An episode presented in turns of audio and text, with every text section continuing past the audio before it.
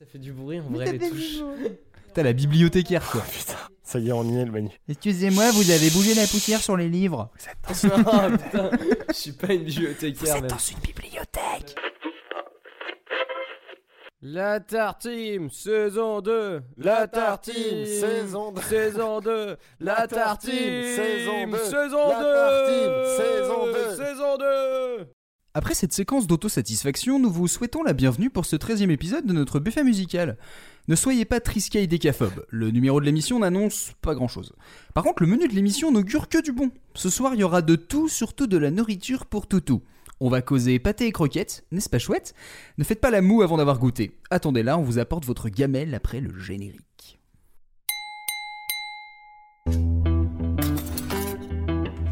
Beurrer de la cracotte. Cuisine, tu me lâches. hein. Dans la cuisine, c'est moi le patron. Ah, la cuisine, c'est votre domaine. C'est l'homme qui murmure à l'oreille des légumes. Le matin, boire un verre d'huile d'arachide. Vous n'avez rien contre les omelettes. Oh mon merci. Vous pouviez déguster ce que je mange. Et voilà votre triple glouton melba avec des cerises confites. Blague, deux points. Acte ou remarque à but humoristique, censé faire rire. Taux d'efficacité très variable, fonctionne surtout sur soi-même. Blague du jour, on va parler de niche. Solitude. Sentiment d'être unique sur Terre et pourtant personne n'est parti. C'est comme un cache-cache mental en fait. Transition subtile, on va parler de niche. Ah merde, ça c'était la blague. Plus précisément, on va parler de niche musicale improbable. Une niche musicale fédère une communauté de gens autour d'une idée assez précise, souvent impulsée par un artiste ou un petit groupe d'artistes. Cette idée va devenir une culture propre avec ses codes, une, importante fidélisation et des événements spécialisés. En quoi une niche est improbable? Eh bien parce qu'elle rapproche des styles qui n'ont pas de filiation identifiée. Si vous aimez les étiquettes, vous allez être gâté. Mais on vous promet de les définir autant que possible. Sach- Sachant qu'une étiquette, c'est pas un emballage, c'est un repère un peu comme un checkpoint. Bref, avant de vous dévoiler le déroulé de l'émission, commençons par vous présenter les cuistots de la tartine. C'est nous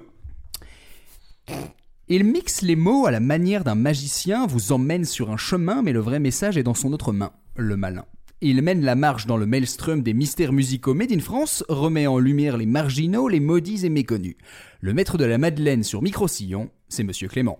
Salut Clément Ah, que bonsoir Manu, ah, que bonsoir Léo, ah, que bonsoir les auditeurs et les auditrices. euh, ravi de, Et que bonne année. de retour et que Et bonne, année. effectivement, tout ça, tout ça. Et tout ça, et comme d'habitude, quoi, du bonheur tout le temps. Toujours du bonheur. Mi-cuit de Jeff Mills à Metropolis, crumble de sushi mariné au Mansfield, macédoine de Tempi extrême, les mets de Léo sont miam miam. Aménagez vos estomacs, maigrir n'est pas au menu. Le mec maltraite à coups de magret vos manques en mélange doux amer et émerveille son monde d'arômes dans un millefeuille majestueux. Coucou Léo. Ah, salut je savais pas qu'on était déjà au M. Ça file, hein, Ouais. ça file. Pour le coup, c'était, euh, c'est bien parce que c'était quasiment. Alors, Ben, on est à la moitié de l'alphabet là, non c'est ça. Et puis alors M, c'était tranquille. Euh, Quoique limite, euh, il a fallu faire des choix. hein. Mmh, c'est Oui, j'ai hésité. J'ai j'ai pas mis mon hum, j'aurais dû. Mais c'est pas grave. Et d'ailleurs, bonjour, bonsoir, bonne nuit à tous ceux qui nous écoutent et à, à tous les deux aussi autour de la table. Et aux gens qui sont dans les transports. Ouais, j'ai failli la refaire, je me suis dit c'était peut-être too much, mais Bon courage à vous, un running gag, c'est où toujours que vous soyez. drôle. Maintenant, moi. Madame, monsieur, ce message sur MP3 résume ma mission de membre de la Tartime. J'anime le match avec la motivation de vous mitonner un programme moelleux comme un muffin à la myrtille, mais avec la minutie d'une machine comme la Motown. Et en même temps, je modélise un matériau maison sur un thème que j'aime, une mousseline fine comme une mélodie sur mandoline. Amicalement, Manu. Ah, que bonjour Manu. Avec un bonjour moi. Bonjour à lui. Au menu de cet épisode de janvier, nous débuterons avec l'entrée de Clément, Red Army le Flow Call Cause, puis ce sera Léo qui vous servira son plat de résistance, musique avec 3 R, et j'achèverai ce repas d'un dessert généreux, le gangsta rap du geek. Et avec tout ça, on fera goûter un nouveau jeu en lien avec le thème du jour. Eh bien Clément, je te laisse démarrer l'entrée. Aujourd'hui, nous pouvons vous proposer en entrée Nous sommes en 2020 après Jésus-Christ. JC pour les intimes. Toute la musique gauloise est occupée par la musique capitaliste. Toute Non Un groupe d'irréductibles gaulois communistes résiste encore et toujours à l'envahisseur. Camarade, enfile ta chapka préférée, lève le drapeau rouge et prends un shot de vodka, la main sur le cœur. Fais place aux dictateurs du dance floor, John Lennon et Sylvester Stallone, qui viennent réchauffer la guerre froide. Caché sous le manteau, ma faucille que les mots, prêt à tracer, puis trancher le rideau, de faire scalper le capital des ondes radio. Je te pète le son compète, soviète, d'un pouvoir sans tête, l'internet, sional et sans queue ni tête. Alors j'affrète du fond de la steppe, des rimes d'esthète. Le CD décédé nous a soudés pour déterrer les fantômes du PC. Mon flow colle cause, colle à la cause et dépose une rose sur la tombe de leur prose. Je te bouffe la soupe de l'austérité, je crache mon bord sur le poste télé. Je tape dans le rouge, la voix scarifiée, j'ai la gorge rouge, la rime irradiée. Un lever de rideau rouge, le rouge. Balance sur tout ce qui bouge. Ah. Je sais pas vous, mais moi j'avais levé la main, tout ça, j'étais trop chaud. Ouais, j'ai été chaud aussi. À ouais. chaque fois que j'écoute cette chanson, je suis trop chaud. Ce qui est chiant, c'est quand je l'écoute dans la rue. quand la musique française devient une soupe populaire insipide aux arômes artificiels de la culture yankee, il n'y a qu'une seule solution faire la révolution du dance floor. C'est ainsi qu'est né le Soviet suprême autour de John Lennon et de Sylvester Stallone, qui viennent mélanger du rap et du groove et des musiques balkaniques et l'imagerie URSS. Mais qui se cache derrière ces sobriquets ridiculement ingénieux? Revenons un tout petit peu en arrière. Car comme des lycéens en soirée avec l'alcool à volonté, nos deux protagonistes ne sont pas à leur premier mélange. À ma gauche, Thomas Fetterman, dit John Lennon au sein du Soviet. Multi-instrumentiste, il est le fondateur et frontman de la Caravan Pass, un groupe dont la musique métissée mélange le hip-hop, le jazz manouche, le gypsy punk, les musiques tziganes et moult autres également. Exemple avec What Do You Do in Kathmandu?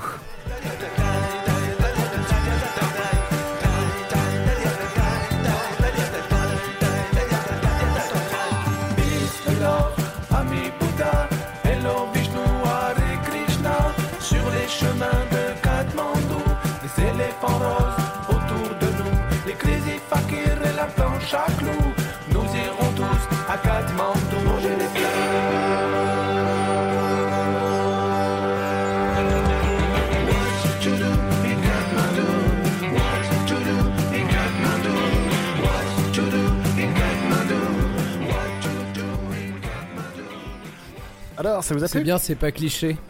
C'était très fun. C'est une bonne carte, c'est une bonne carte postale. Mais ouais, c'est c'est le clip officiel en plus. hein.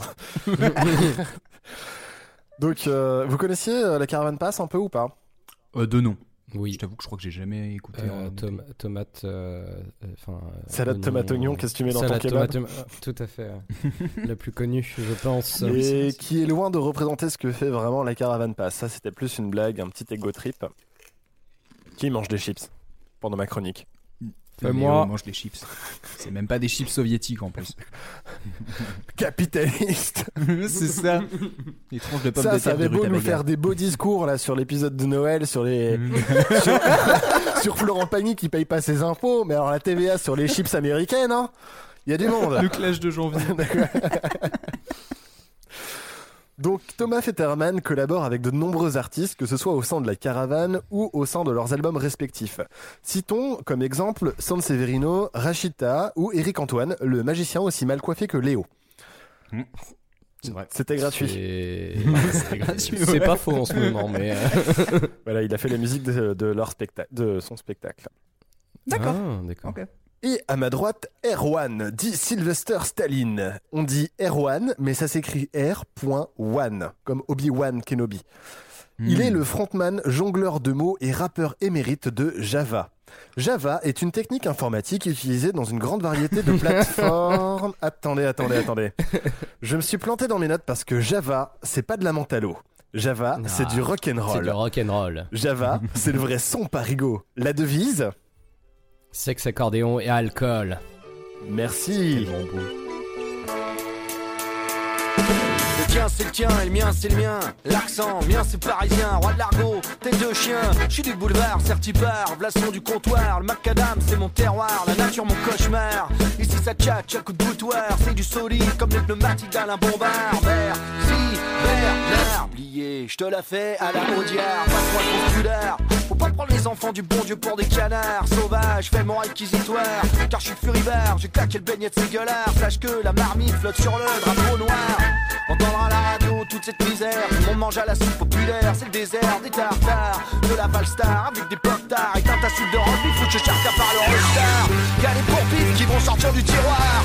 Vas-y Titi, pousse les potards. J'en rentre dans l'art, mais non, je m'en carre. Mon tamponne le coquillard et je me.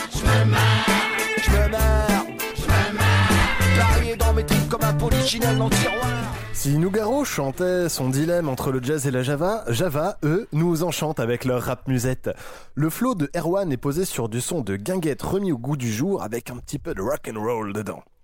Donc, si Thomas Fetterman est le sucre, que Erwan est les épices, la musique c'est des tas de bonnes choses et que l'URSS c'est l'agent chimique X, le résultat ne peut être que le Soviet suprême.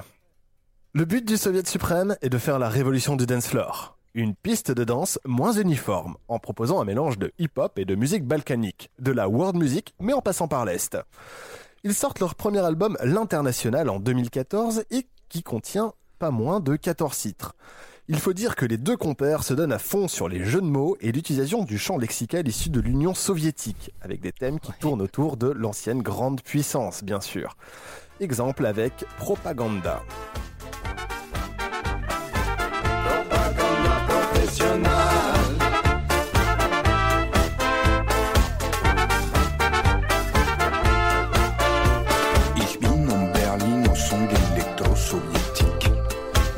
Balade Ruskov à New York fait vibrer l'Amérique.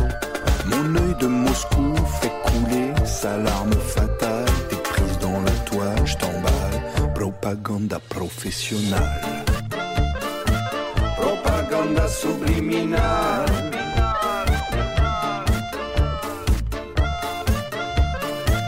Propaganda professionnelle. Vous aimez la Merci. jaquette Ouais. Oui. Alors, qui peut me la décrire, s'il vous plaît, pour nos auditeurs Alors, euh, c'est une madame. Elle est à quatre pattes et euh, elle porte pas beaucoup de vêtements. Et euh, du coup, elle est sur, euh, je- j'allais dire, une sorte de lac givré. Du coup, bah, elle, est- elle est juste en sous-vêtements dans, dans le froid. Et derrière, il y a une ville qui a l'air un peu soviétique et froide. Alors, la ville en question, c'est Moscou. C'est Moscou? Ouais. D'accord. Et c'est en fait les sources chaudes de, de Russie, enfin voilà, qui sont sous la glace, et c'est des sources chaudes, et c'est quelqu'un qui s'est fait prendre en photo devant les sources chaudes.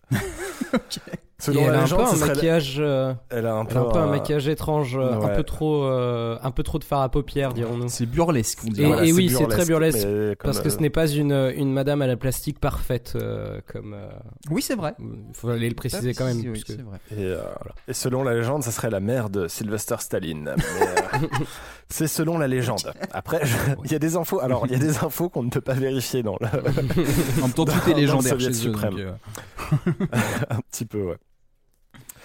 Soviet Suprême propose plusieurs clips de leurs chansons, tous ancrés dans une superbe imagerie communiste. Des costumes aux couleurs en passant par des ambiances variées, le cirque, un G8 plus vrai que nature attaqué par les dictateurs du dance floor, et plein d'autres à découvrir sur la Soviet TV. Car le groupe est très présent sur les réseaux sociaux, mettant en avant des montages désopilants sur les phénomènes de société où les personnalités politiques défrichent l'actualité, dans un esprit proche d'Arakiri. Et c'est très rigolo. Suivez la page Facebook du Soviet suprême. Donc la blague de copains entre copains prend et ramène les foules de plus en plus nombreuses lors de leurs meetings.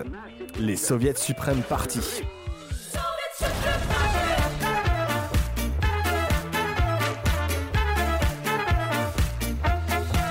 Soviet Supreme Party.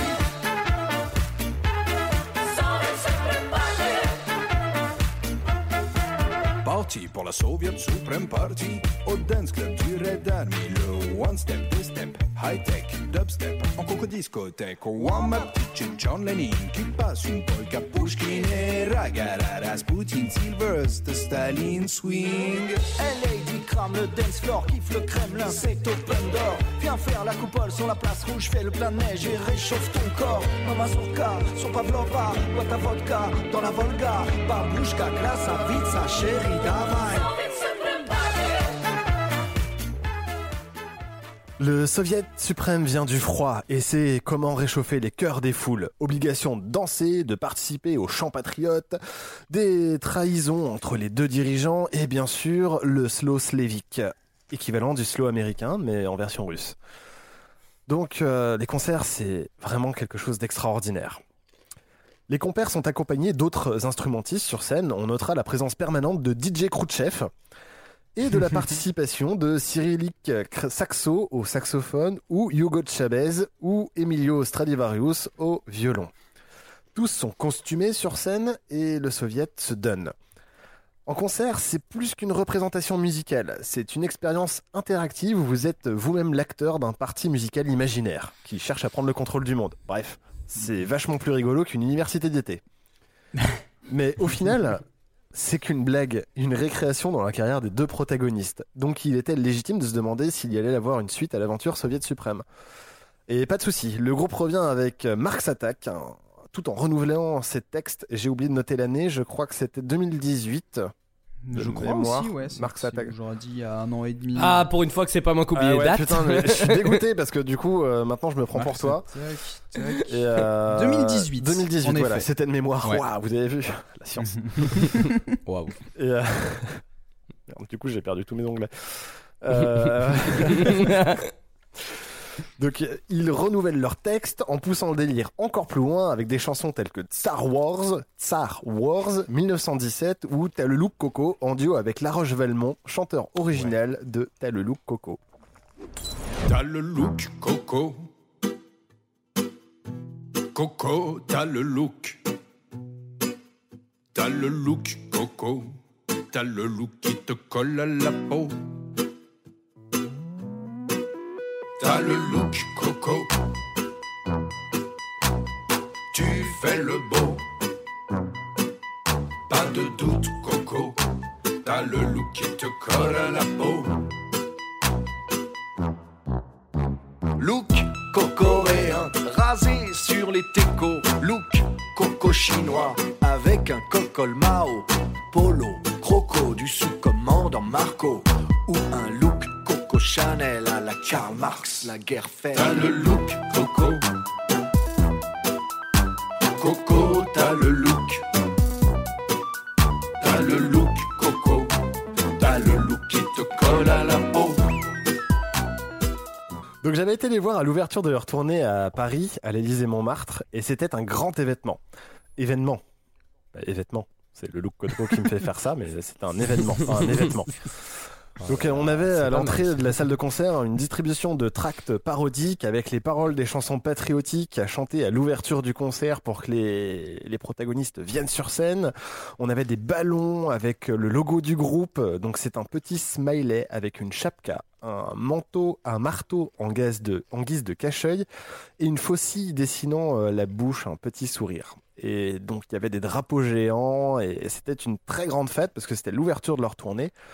Et euh, on avait eu droit à un super show. Et je crois que Manu, toi, tu étais au concert de fermeture de la tournée à Paris. C'est probable, ouais, qui était. Bah, c'était le deuxième. le- T'étais pas avec moi au premier, mais je sais que t'as été Non, au deuxième. Et c'était Ouais, le concert de fermeture. l'Olympia Ouais, Attends, je crois que c'était l'Olympia. Et euh, ouais, peux-tu bon, me décrire déjà, un peu ton, ton expérience euh, Voilà, moi j'ai fait l'ouverture, t'as fait la fermeture, euh, expérience. alors déjà de base ils sont très très forts pour pour comment dire pour chauffer pour chauffer le public. Bon bah il y a, il y a toute la scénographie, il y a toute une mise en scène derrière qui est vraiment très stylée. Moi ce qui m'avait, il y a deux trucs qui m'ont marqué. Alors déjà de voir la Roche Valmont qui débarque sur scène pour faire Talalou Coco. J'avais complètement déjà oublié qu'ils avaient fait cette chanson et euh, il était à fond dedans, c'était génial, on aurait dit un vrai gamin. J'avais, je l'avais jamais vu en vrai, je me suis dit putain il est vraiment à sa place. Et euh, je sais plus pour quel morceau à un moment ils nous ont fait faire une espèce de valse, mais du coup en fait on était à deux ou trois et en fait t'avais des gens qui tournaient en rond partout, c'était un vrai bordel, c'était une fosse remplie de gens qui faisaient une espèce de valse. C'était Ouais, un concert de, un concert de Soviet suprême, quoi. C'est, c'est, une espèce de, de, de, de- de délire où tout le monde rentre dedans. C'est très très bonne enfance et, et en même temps ça, ça bouge beaucoup beaucoup. Très fun. Très très bon souvenir. ben, Léo, tu les as déjà vus en concert, le Soviet suprême? Non, moi j'avais juste vu Erwan. Mais, euh, Erwan tout seul? Ou Erwan avec Ouais, Java? Erwan tout seul. Non, non, tout seul. Et ça devait être sympa, Erwan tout seul aussi. Bah, c'était euh, vraiment un dimanche dans un festival un peu. euh, c'était à Nantes, enfin à Saint-Herblain. C'est un festival genre vraiment hyper euh, d'après-midi, assez cool et tout, avec, hyper familial. Et franchement, c'est vraiment très cool à, à écouter. Je pense que justement, Soviet Suprême, euh, ça a l'air. euh, Enfin, moi, j'ai toujours, me suis toujours dit, c'est vraiment un groupe de festival particulièrement Ah qui ouais. doivent te foutre le feu dans un festival et tu, même si tu vas pas pour ça, en fait, tu restes parce que c'est très cool. Ouais. Je sais pas si, enfin, tu vois, genre, c'est plus trop trop ce que j'écoute et ce que j'apprécie plus que ça. Enfin, tu vois, en, en, en morceaux, enfin, en, en disque, ça va pas me transcender. Je trouve ça très drôle, je trouve tout l'univers super drôle, mais par contre, c'est vrai qu'en live, ça a l'air vraiment, euh, bah.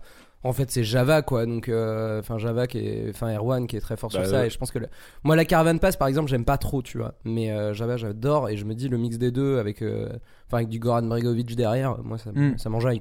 Ah bah en même temps. Mais c'est vrai, je suis tout à fait d'accord avec toi sur le côté euh, con- euh, groupe typique à- en festival. Euh, tu te plantes pas, quoi. Bah, Enfin, je, je sais pas, Clem, tu les as- quand on les a vus, c'était au Solidays il y a quoi Il y a 4 ans Alors comme ouais, oh, il y a peut-être plus même maintenant. Je sais même Mais, plus, euh, ouais. ouais, ouais, on, on avait été les Il y voir. C'est comme ans, ça ouais. qu'on les a vus en concert la première c'est ça. fois. Et, Oui, je, euh, tu les avais jamais vus toi avant, non Non, non, mais en fait, j'avais écouté leur album et je m'étais dit, oh, il faut absolument les voir. Et du coup, nous avions été les voir et nous avions été euh, vraiment, on avait passé vraiment un très bon moment en festoche. Et après, on a été ouais. les voir en concert ensemble euh, dans une toute petite salle. Mais c'est- une autre histoire avec euh, Ouais.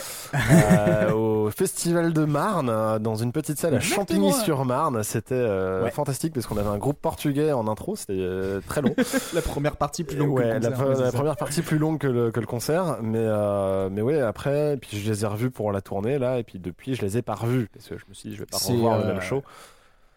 Ou alors en festoche. Mais du coup, moi je conseille vraiment d'aller voir le Soviet Suprême en concert. ce C'est en- presque du théâtre par Mais- moment. mais enfin, voilà, moi je c'est trouve qu'au niveau de la, de la mise en scène, parce qu'il y a beaucoup de blagues, il y a beaucoup de trucs. euh, il y a des fois, il faut venir des gens sur scène pour boire un verre de vodka. Enfin, pff, voilà, je rentre pas trop dans le détail, mais c'est à voir si vous avez l'occasion. euh, Ouais, que ce euh, soit en festival ou moins une fois, ouais. dans une petite salle qui passe près de chez vous, si vous habitez en province ou euh, à Paris, euh, c'est vraiment quelque chose à faire, enfin à aller voir si vous aimez en plus les mélanges. C'est une expérience Mm. interactive. C'est le, public est aussi important que les gens qui sont sur scène et ça c'est vraiment une très belle valeur. Et en plus, on rigole bien. J'ai l'impression que c'est vraiment dans la lignée euh, de tous les trucs de rock festif, euh, Babylon Circus et compagnie, mais avec un autre truc, mais enfin dans le dans l'ambiance faite sur scène et de. Bah, il y a un bah- côté, et puis c'était, enfin, je veux dire, c'est hyper référencé, mais par contre, en fait, tu comprends les refs. Enfin, y a- ce que je trouve cool aussi, il y a des fois à réécouter en studio, c'est que du coup, tu comprends aussi encore mieux les textes. Ouais. Mais il y a des fois, je suis quand même épaté par le nombre de jeux de mots bien trouvés qu'ils font, et tout est hyper cohérent. C'est ça que je trouve absolument génial sur un groupe qui a un délire un peu soviétique, c'est qu'en termes de, ils savent vendre un truc. Hein. C'est, euh, c'est, ils ont un, une- le sens du marketing pour le moindre truc, c'est excellent. Enfin, c'est incroyable comment c'est, c'est bien foutu, c'est bien réfléchi. Quoi. Enfin bref, je te laisse reprendre. Ah bah, de toute façon, j'ai presque fini, mais euh, du coup, je voulais parler des concerts à ce moment-là. Tu vois, j'avais marqué parler des concerts. Voilà. Donc parler des Et concerts. on l'a fait. Et voilà, je suis bien dans ma to-do list. Donc en vrai, Soviet Suprême, c'est un mélange qui vient de nulle part, car personne s'attendait à mélanger du hip-hop aux musiques balkaniques sur fond d'ex-URSS. C'est une énorme blague qui vous fait marrer ou non, mais ce métis est hyper intéressant, car il apporte un univers, une identité visuelle, des costumes et des thèmes qui au final cherchent à rompre avec l'uniformisation de la musique française. Attention, cependant, porter un t-shirt Soviet suprême peut vous amener à vous fâcher avec votre boulangère, si celle-ci est russe et n'a pas d'humour. Parce que dans le fond, le vrai problème ici, c'est de pas avoir d'humour. Ah. Donc pour conclure, je vous dirais, vive la musique qu'on n'entend pas à la radio FM, longue vie au Soviet suprême, vive Sylvester Staline et John Lennon, les héros de la révolution du dance floor. Ça c'est une balle soviète qui danse, qui se donne avec. Ça c'est une balle soviète qui fait valser les têtes. Ça c'est une balle soviète qui se danse, qui se donne avec. Ça c'est une balle soviète qui fait valser les têtes. Sylvester Staline débarque, je n'attends jamais l'entracte. Pour délivrer un style qui tape, un putain de flow sur une putain de track. Changer les crochets, les crochets, les crochets, les crochets, les crochets, les droites. J'éclate et j'éclate et j'éclate et j'éclate et j'éclate le beat à la frappe. Toujours taré, jamais posé, jamais tari, toujours taré. Je vais mater tous les metteurs de mythes et les menteurs trahis à la Matahari. Je suis petit père du punch, jamais je ne flanche. Tapis dans l'ombre, je prends ma revanche, tout défoncer et puis brûler Ça les planches. une balle qui se danse, qui se donne avec. Et donc voilà, euh, ma fin de soviet suprême. Et alors du coup, pour rebondir un peu sur les, les jeux de mots et, et toutes les choses très intéressantes qu'on peut trouver, déjà, un soviet suprême a vraiment existé sous l'ex-URSS, en URSS, Ouais. qui à l'époque ne s'appelait pas l'ex-URSS d'ailleurs. Et c'était en fait des, des tribunaux, euh, des conseils suprêmes pour juger euh, des actes contre révolution, enfin pas contre révolutionnaires, mais envers, euh, en, euh, qui étaient contre euh, l'URSS. Bah, contre la révolution Contre, soviétique. euh, euh, enfin, oui, parce que du bah, coup, le enfin, soviet, quoi. Oui, con- Enfin, les sovi- oui. enfin, la, so- la- la soviétique. Euh, c'est pour ça que je parle un podcast d'histoire, tu vois, parce que du coup, j'ai du mal à trouver les mots. Et euh, par exemple, l'ennemi euh, de, de, John de John Lennon, le grand compositeur du Soviet suprême, c'est Paul McCarthy. Et du coup, on se retrouve Oui. avec des jeux de mots absolument fantastiques et des, des, des choses comme ça, parce que McCarthy était euh, un ministre américain qui a euh, mené une croisade contre les communistes aux États-Unis. Donc euh, voilà, c'est hyper référencé, c'est fantastique à écouter parce qu'on apprend plein de choses. Enfin, on peut apprendre plein de choses si on s'y intéresse un minimum. Et c'est cool Mm. pour réviser les épreuves d'histoire euh, pour le bac. C'est vrai. Oui, puis soviet, soviet aussi, euh, c'est le truc, c'est euh, c'est un. Je suis sur la page Wikipédia parce que je ne saurais pas le définir exactement, mais c'est c'est un conseil d'ouvriers, de paysans, de soldats, tu vois, genre pour euh, pour mettre en place la révolution russe et pour voilà. Donc en fait, c'est un peu le meilleur de ces soviets là qui vient sur scène pour te répondre la C'est bonne ça, parole. Voilà, avec un petit jeu de mots avec NTM suprême et tous ces trucs-là. Enfin voilà. Ouais. Putain, je l'avais pas. Ah bah, voilà, euh, je te- euh, c'est merci. cadeau, c'est cadeau, je te, je te, je te le file. Mais j'ai eu beaucoup de C'est mal à tellement de la bonne bande son de euh, manif en fait. ouais, c'est vrai. Mais j'ai beaucoup de mal à sélectionner les morceaux à mettre dedans. Et en fait, pour Ouais. moi, c'est vraiment un truc qui se vit, le Soviet suprême, en Mm. concert notamment. Donc euh, j'invite euh, les gens qui s'intéressent, à- qui ont été un petit peu euh, happés par, euh, par ça, à aller les voir en concert. C'est vraiment très très cool. Et en plus, on peut les croiser à la fin en merchandising et discuter un peu avec Oui, eux. vrai. Ils sont très proches du public et ça, c'est vraiment quelque chose qui est vraiment chouette. Puis alors c'est pareil, le merchandising c'est Bah, il est plutôt cool. classe, hein.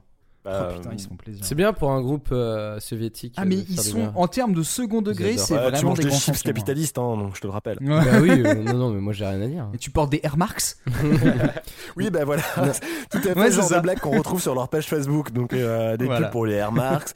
Ils avaient lancé un truc euh, avec euh, Kenji euh, Chirac il y a pas très longtemps. Ah oui, c'est vrai, j'avais vu ça. ça fait Et en fait, ils font pas mal de montages. Et en plus, c'est eux-mêmes qui les font, donc c'est rigolo parce que euh, non, non, c'est très sympa. Suivre, suivre la page Soviet Suprême, déjà, c'est c'est bah, avoir un pied dans, dans une idée de ce que vous trouver en concert. Voilà, c'est cool.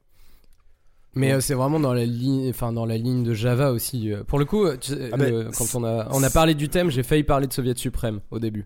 Comme quoi, tu vois, on a pensé un peu. Et la bah même oui, chose et début. bah moi j'avais pensé à parler de la Caravan Pass et après je me suis dit mais quel est le meilleur mélange en fait? Parce que du coup un mec qui fait des mélanges avec un autre mec qui fait des mélanges pour faire des mélanges c'est vraiment parfait. Et euh, moi, je vous conseille vraiment Java si vous aimez la picole. euh, il parle que de ça. Voilà.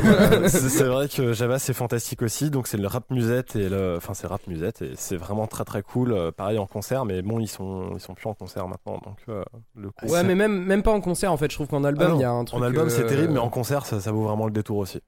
Ouais, bah sûrement. Je sais pas jamais vu. à savourer avec une Jacqueline bien fraîche. Ah mais carrément.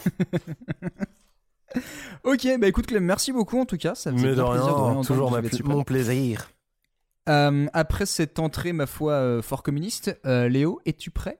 Pour nous apporter le plat de résistance Quand l'appétit va, tout va. Quand l'appétit va, tout va. Vive les quenottes qui croient qu'ils grignotent. Quand l'appétit va, tout va. Aujourd'hui, pour la 13e émission, les un peu plus d'un an, je vais faire une rétrospective des 12 émissions précédentes. enfin, pas des 12, mais de 7. Oui, on va parler d'un sous-genre musical qui peut à lui tout seul contenir l'ensemble de 7 de mes chroniques. Et qui est la suite de l'épisode 3. Accrochez-vous à vos écouteurs, allez vous mettre à jour dans les tartimes parce qu'aujourd'hui je m'attaque à du lourd. La musique électronique pourra toujours vous surprendre. Un extrait pour que vous puissiez me donner les autres chroniques auxquelles je vais pouvoir faire référence ici.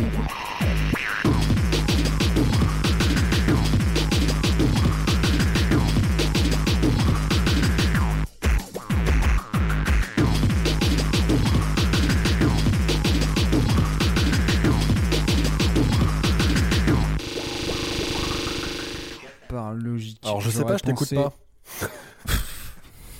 Désolé, c'était gratuit. Oh, Ah ouais, désolé. j'avoue. Ah, non mais je te Mais file- t'es là en plus, t'écoutes quand je fais les mais- chroniques. À chaque fois, tu dis Ah, c'est pas mal en fait. Non, non, mais il a, fa- il a mis un bot, il a un truc automatique en fait qui répond. Ah oui, réseau. Léo, c'est excellent. J'ai un très bon firewall. Euh, alors attends, j'aurais dit genre euh, la première parce que t'avais parlé de la TV 303, mais je suis pas Oui. sûr. Euh, la troisième, attends, la botte secrète, c'était euh, sur la main break, je crois. T'avais fait un truc. Attends, je me rappelle plus. C'était Tout quoi à t'avais fait. Euh, là, à vue de nez, à vue de nez, tu dois avoir celle peut-être euh, sur papa papa papa. Les lieux du lion, c'était celle où Tout t'avais à fait Moi, fait. de dire Berlin. Mais du coup, je. Berlin et les clubs techno, tout à fait. bah, très bien. Euh, je dirais l'épisode 9 en live, vu que t'avais fait un truc sur euh, les, les musiques au tempo extrême. Tout à fait. Putain, le mec, comment il a réussi à nous caser un truc pour qu'on fasse de la pub pour nos autres épisodes. euh. C'est ça. Ah ouais. oh non, de l'autopromotion Oh non, là mais en même temps, on par- en même temps, on parlait de niche, donc de sous-genres musicaux qui fait un peu la, la- la- enfin, qui se mélangent. Donc euh, finalement, on est un peu dans le thème. Euh, bon, il y a aussi euh, celui sur Jeff Mills, puisqu'il parle de la techno. Bon, voilà. Et en fait, cette chronique, ça va être la suite de l'épisode 3 finalement. Ouais, je fais du, du suite. Puisque, euh, bienvenue dans l'univers du breakcore, dont j'avais pu évoquer juste un tout petit peu à la fin du troisième épisode. C'est un peu la suite, donc euh, si vous n'avez pas entendu cet épisode, euh, je vous conseille quand même d'aller jeter un petit coup d'œil pour comprendre... euh, Enfin, non, vous allez tout le comprendre, mais c'est juste, euh, vous comprendrez le début de tout ça. On mettra un joli lien. Voilà. Mais qu'est-ce que donc que ça que le breakcore D'une manière, manière synthétique, c'est l'art du break dans sa forme la plus extrême et radicale. Si vous avez l'habitude d'écouter de la musique plutôt linéaire et calme, vous risquez d'y perdre quelques neurones.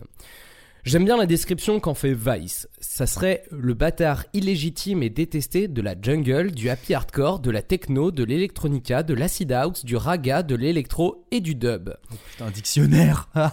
Ça semble être un glooby-boulga de genres musicaux un peu difformes, mais pourtant le breakcore est, un, est bien un style à part entière. C'est un peu à l'embranchement de la jungle et de la techno-hardcore qu'on peut le situer. Un petit extrait pour vous compreniez un peu mieux.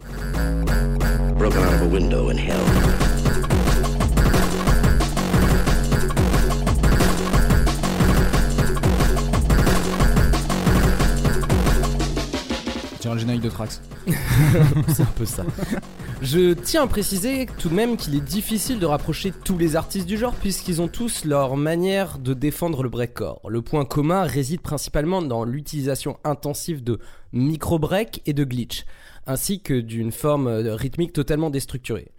C'est-à-dire que les artistes découpent des samples, euh, des boucles de batterie pour les étirer ou les raccourcir à leur guise. Est-ce que j'ai été à peu près clair? Oui. Bon, le, pour, pour les auditeurs euh, aussi, et le break, c'est souvent ce qu'on va. Et là, je vous renvoie vraiment à l'épisode 3 sur le Amen Break. Un break, c'est vraiment, on va aller prendre un extrait d'un morceau, souvent des années 70, de funk ou de, euh, ou de tout ça, où c'est juste un, un pont dans la musique, où c'est juste de la batterie. Et on va le reprendre, on va l'accélérer, on va le découper, on va le décélérer, on va en faire. On va le triturer, quoi. Bon, le format du breakcore peut être euh, plus ou moins énervé, allant de Dis donc, c'est énergique comme musique, ah. Waouh, c'est chelou comme truc. Et même jusqu'à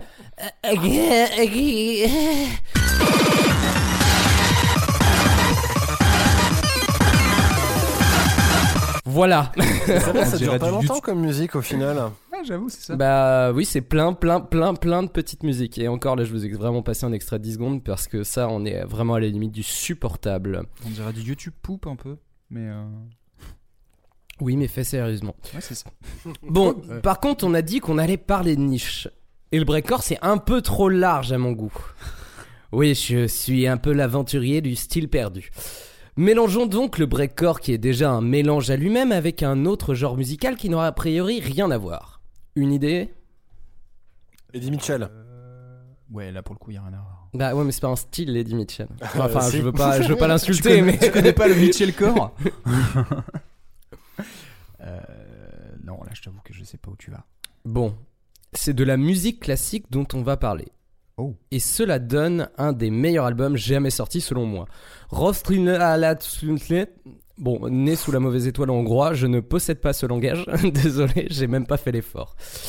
Il est signé par le pape du breakcore dont j'avais déjà énoncé le nom, Venetian Snare, sort en 2005. Ce chef-d'œuvre, oui, je pèse mes mots, chef-d'œuvre, mélange breakcore, musique classique contemporaine et une pointe de jazz. Je vous prie d'aller écouter ce bijou. Je pense qu'il m'a fait revoir ma conception de la musique à l'époque. J'ai sélectionné un extrait, mais ce fut Rue d'Aronnier. J'ai fait un petit montage pour que ça ne soit pas trop long, mais le mieux c'est de faire une pause et d'aller écouter le morceau Agenal en entier, voire tout l'album.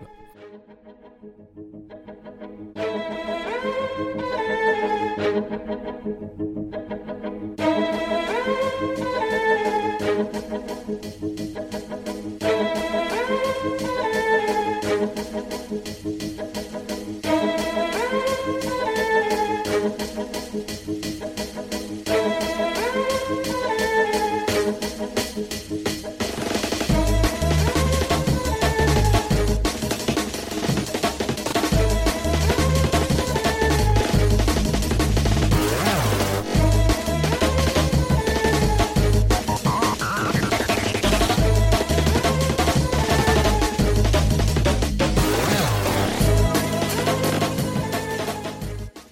Venetian Snare, de son vrai nom Aaron Funk, est un artiste.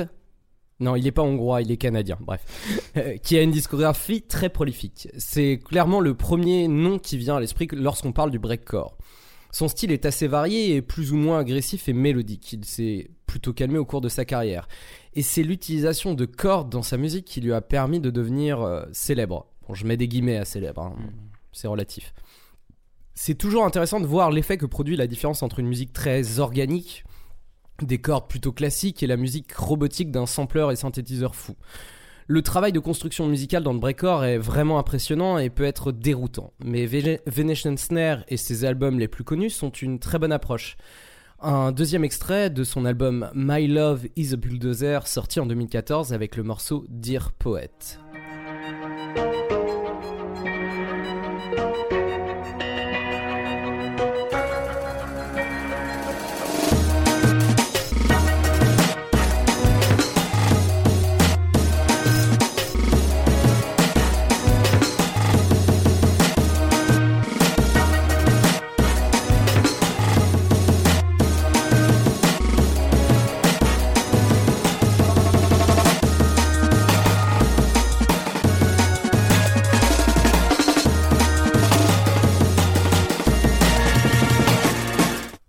Et, euh, je trouve que le morceau porte bien son nom, c'est euh, très poétique et très... euh, Qu'est-ce que vous en avez pensé Enfin, Ouais. moi, j'aime beaucoup. mais- J'aime bien le. Enfin, j'ai- j'aime beaucoup l'idée et surtout le. Je sais pas, le mix avec les violons qui, qui Mm. coule un petit peu pendant que la, la- la- comment dire.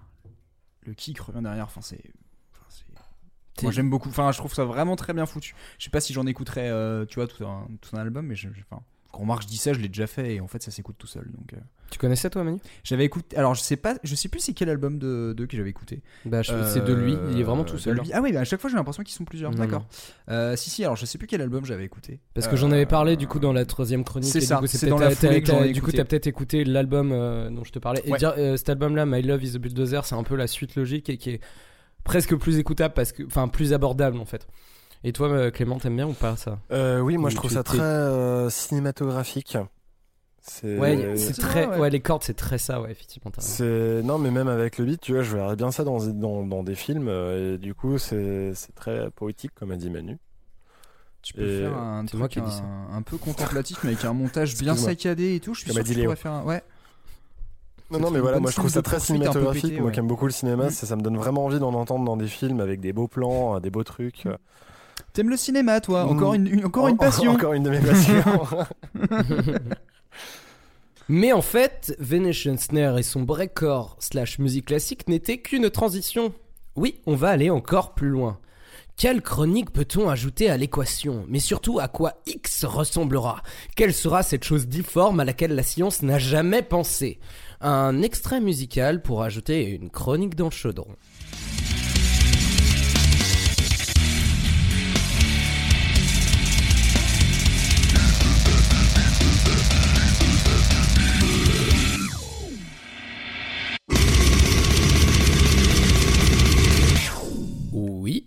C'est bien du métal dont on va parler.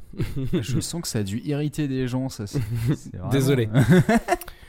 Et oui, le métal n'est jamais vraiment bien loin finalement lorsqu'il s'agit de musique extrême. C'était Wurch avec Manger du beurre sur l'album 4247 Snare Drums, sorti en 2012. C'est un genre qui mélange le breakcore et le metal extrême. Alors que moi, je veux parler d'un genre qui mélange breakcore, musique classique et metal extrême. Oui, je sais, ça commence à peu ressembler à rien tout ça. Bon, pour être plus exact, c'est pas de la musique, euh, c'est de la musique baroque et non du classique. Trêve, trêve de tergiverserie, l'artiste qui m'intéresse aujourd'hui, c'est Igor, avec 3 R, alias Gauthier Serre, un français multi-instrumentiste qui a seulement 21 ans, composait ça. Je suis dans la salle de bain et je me brosse les sourcils.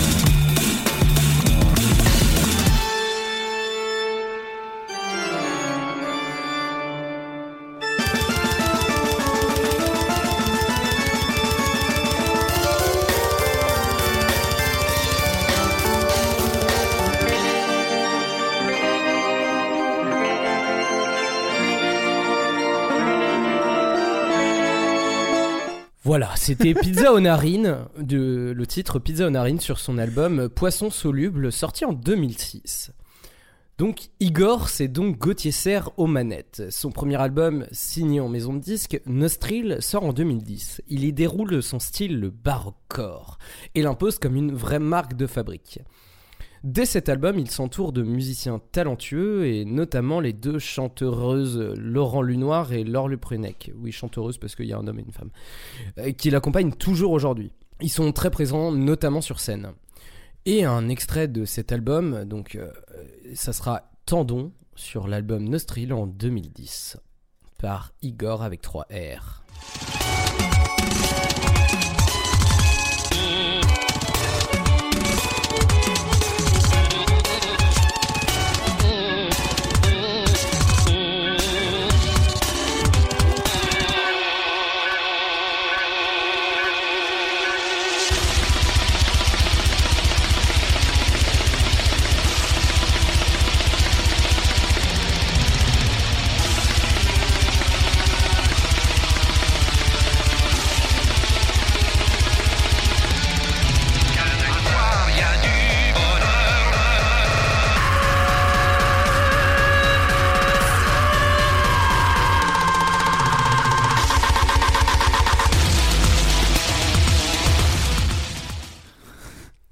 Voilà. J'aime bien comment mon cerveau déconnecte à se dire premier degré, deuxième degré, troisième degré, et après il fait pff, écoute juste.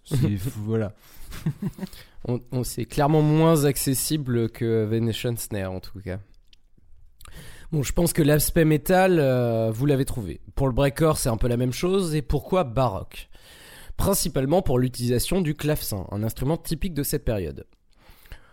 Petit point baroque avant de continuer, pour éviter de me faire taper par les puristes. La musique qu'on dit classique est finalement une erreur, enfin un néologisme. Puisqu'en musicologie, on va parler des musiques occidentales savantes.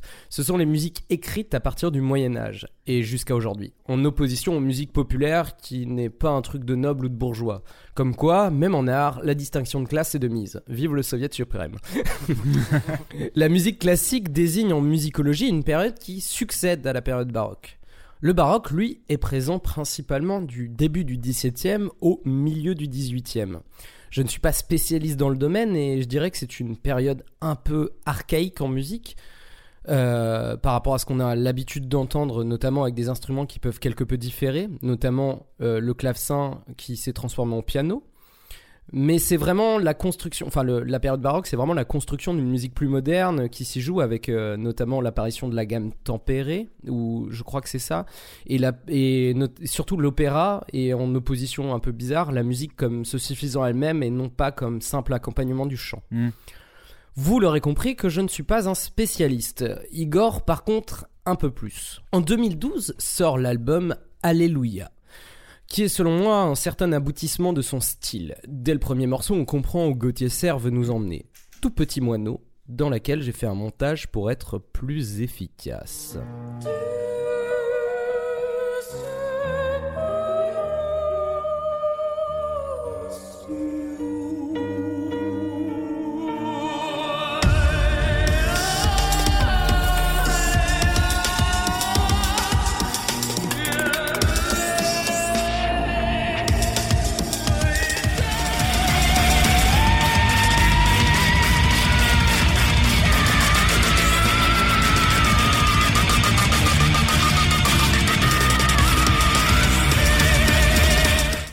L'album a, quel- a vraiment quelque chose de particulier. Enfin, vous avez pu entendre euh, ce mélange. C'est vraiment un mélange entre baroque, métal et électronique, et ainsi que d'autres genres musicaux. Euh, vous pourrez trouver notamment Vegetable Soup et la musique des Balkans torturés, ou alors euh, Sida, Sika Didae et son flamenco chaotique.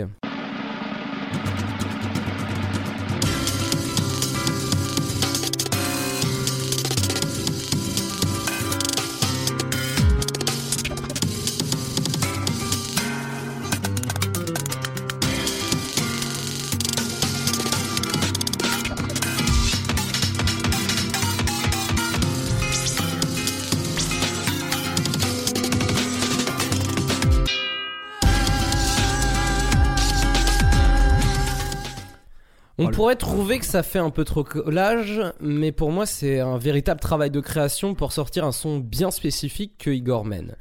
Quand je parlais de collaboration sur cet album, euh, enfin pardon, quand je parlais de collaboration sur cet album apparaît notamment un guitariste du nom de Telok, qui n'est autre que le guitariste actuel de Metal, Attends. de Mayhem. Oui, tout à fait. Euh, À la suite, euh, et pour les auditeurs qui ne voient pas de quoi je parle, je vous renvoie vers notre tartime numéro 5 où je parle de Mayhem. Et fran- euh, je fais que du de l'autocitation, c'est génial. Je l'avais pas vu venir celle-là en plus. Ouais. Bon, euh, par contre, euh, je vais quand même dire un truc, c'est que la plupart du temps, les guitaristes sont quand même, les guitares sont quand même jouées par Gauthier Serre, c'est-à-dire que du coup, il est lui-même instrumentiste, euh, voilà. Putain, il est fort quand même. Euh, pour info, euh, la, guita- enfin, le- la, la guitare là euh, qu'on a écouté, qui est plutôt une guitare flamenco, enfin flamenca, pardon, c'est pas lui qui l'enregistre. Par contre, lui, il est vraiment sur les guitares métal très Ouais. linéaires, voilà. Bon, le dernier album en date d'Igor s'appelle Savage Shinazoid et est sorti en 2017. Il commence par le morceau Viande, qui laisse présager la teneur du morceau. Enfin, la teneur de l'album, pardon.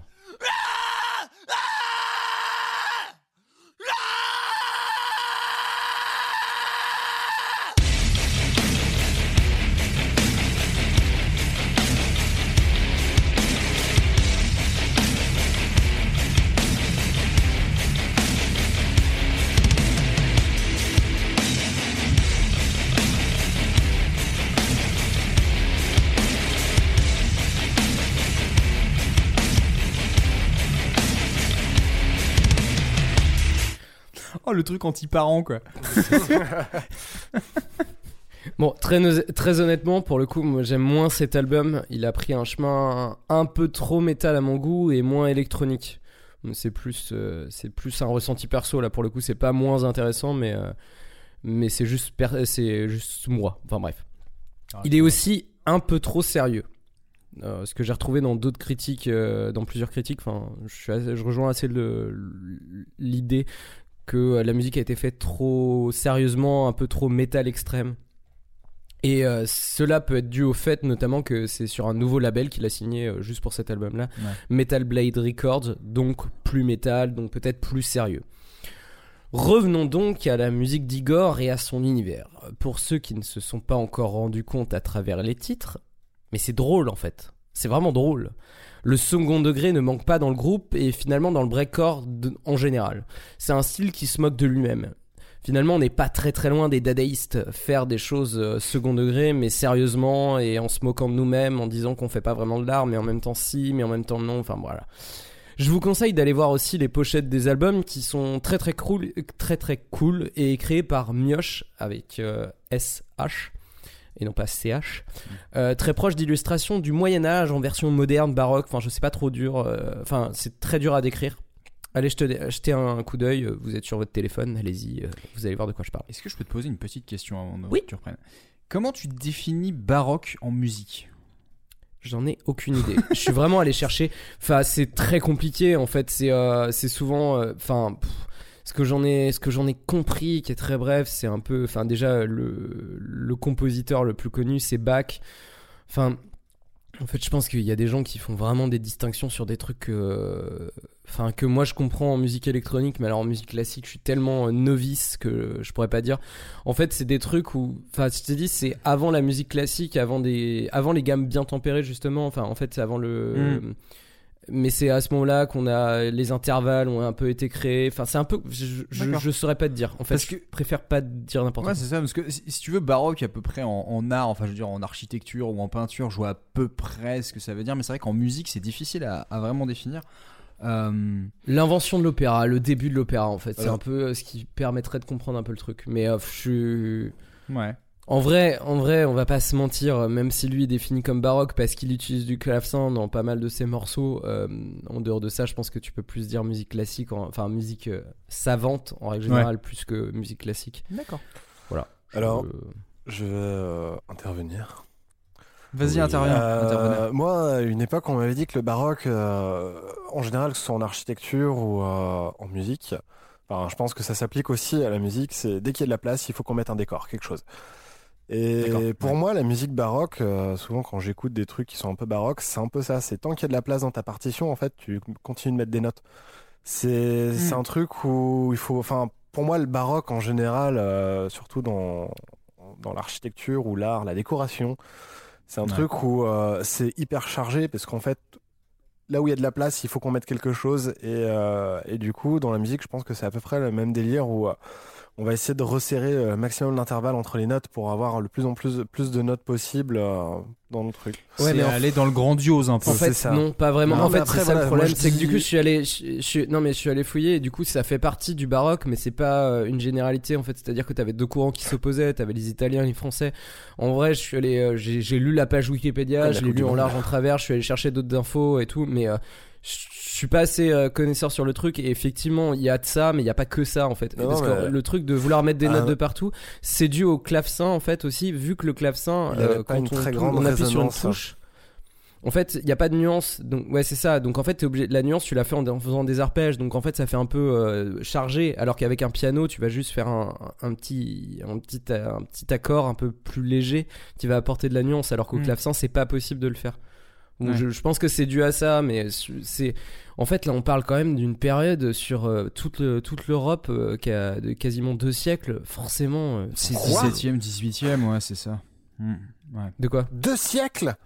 Deux siècles. Que ça- Non, non, mais ce que je veux dire, c'est que du coup, c'est hein. très compliqué de, c'est très compliqué de, de, enfin, je, Bah, Ouais. en fait, tu mélanges un peu entre euh, l'époque, donc tu dis il y a des instruments qui sont type de l'époque, et du coup, tu as une façon de jouer qui est type de l'époque. Après, euh, c'est pareil, enfin voilà, je voulais juste savoir si tu pouvais euh, clarifier ça, mais en fait, je pense que c'est trop. euh, Mais sur le truc un peu euh, comme baroque, rococo, le truc un peu trop chargé, il y a aussi le fait que euh, c'était vraiment une période où c'était bou- les compositeurs ils créaient vraiment pour des euh, des, des, des, des rois et des nobles. Oui. Donc en fait il y a ce truc un peu de grandiloquence Ouais. et compagnie. Donc, en Peut-être fait, qu'ils étaient payés à la note aussi. hein. Je sais pas. Mais en fait en France en France t'as Lully notamment aussi qui était Oui. euh, que voilà qui est, qui est un peu le roi soleil. Enfin tu vois c'est un peu ce truc là. Jean-Baptiste, Lully, tout à fait, qui était compositeur pour, euh, pour la cour du roi Louis XIV. Si, mémoire, euh, si ma mémoire est bonne. bonne, je crois que tu as raison. ouais. Hmm. Bref, excuse-moi pour cette longue parenthèse, je te laisse reprendre. Oui, mais en même temps, il fallait, il fallait y revenir, puisque le baroque, c'est plus complexe que ça en a l'air. Donc, euh, revenons vraiment à l'univers de, de, comment dire, de, de Igor, qui est très travaillé. Et quand je disais aussi euh, enfin qu'il y a du second degré avec euh, tartine, euh, enfin euh, voilà, euh, pizza aux narines, euh, tous ces, ces noms un peu, un peu débiles. Et avec euh, des, des, des choses un peu plus euh, enfin subtiles, euh, mais qui sont dans la, dans la création de la musique. Avec, enfin, il y a beaucoup de choses. J'y reviendrai un tout petit peu après. Il y a aussi euh, le côté, l'univers. Il est aussi travaillé dans les textes parce qu'en fait il y a des textes. On n'a pas l'impression quand on écoute, mais Laurent Lunoir et Laure Le Plennec ont développé une langue pour justement ne pas donner trop d'évidence à leurs paroles et laisser leur chant exprimer de l'émotion un peu plus sensorielle, mais en même temps ils ont quand même écrit des trucs. C'est assez drôle d'aller voir, euh, vous pouvez aller voir euh, sur, YouTube, il y a, a trois, hum, trois vidéos d'une dizaine de minutes euh, sur la confection de Savage, euh, oui, Savage. Euh, où euh, on voit euh, Laurent Lunoir s'arrêter en plein milieu en faisant ouais on va la refaire je me suis trompé dans les paroles alors que vraiment il fait des du coup en fait c'est un peu étrange. Bon sinon quand je parlais d'humour un autre extrait pour le prouver avec Chicken Sonata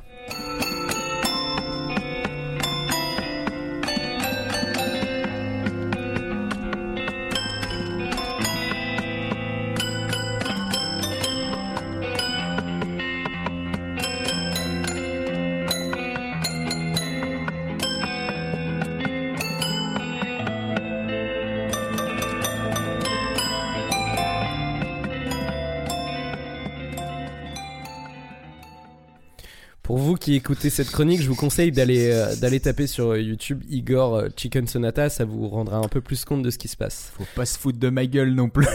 Il a filmé une de ses poules en train de picorer des graines sur un piano miniature et en a fait un morceau. C'est très drôle, mais c'est aussi une putain de technique pour rendre ça écoutable finalement parce que c'est très aléatoire, il y a aucune gamme, il y a aucun il y a aucun tempo, il y a rien du tout.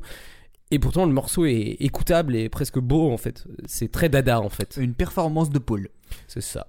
Donc ce que je trouve intéressant aussi dans le, dans le travail euh, enfin de Gauthier Serre, c'est qu'il a vraiment ce et je renvoie vers ces trois vidéos euh, où il montre la création de l'album, c'est qu'il vraiment il s'est entouré de personnes euh, très compétentes, notamment un batteur, euh, j'ai oublié de noter son nom, je m'en excuse, de un, un guitariste classique et, euh, et avec euh, notamment une, clavi- une claveciniste, je ne sais pas comment on dit, euh, des, des chanteurs, un accordéoniste. Vraiment, en fait, il a voulu faire ce que je disais un peu plus tôt, c'est ce mélange entre musique électronique un peu violente et toutes ces choses-là, avec quelque chose de plus organique, même si j'aime pas ce terme, avec des vrais instruments, même si c'est- les autres De sont des vrais instruments aussi, mais Igor, c'est qu'un groupe dans la discographie de Gauthier Serre, avec Corpo Mente, Oxo Xox, Work, le premier morceau euh, de cette milieu de chronique, et plusieurs EP qu'il a fait avec Ruby My Dear.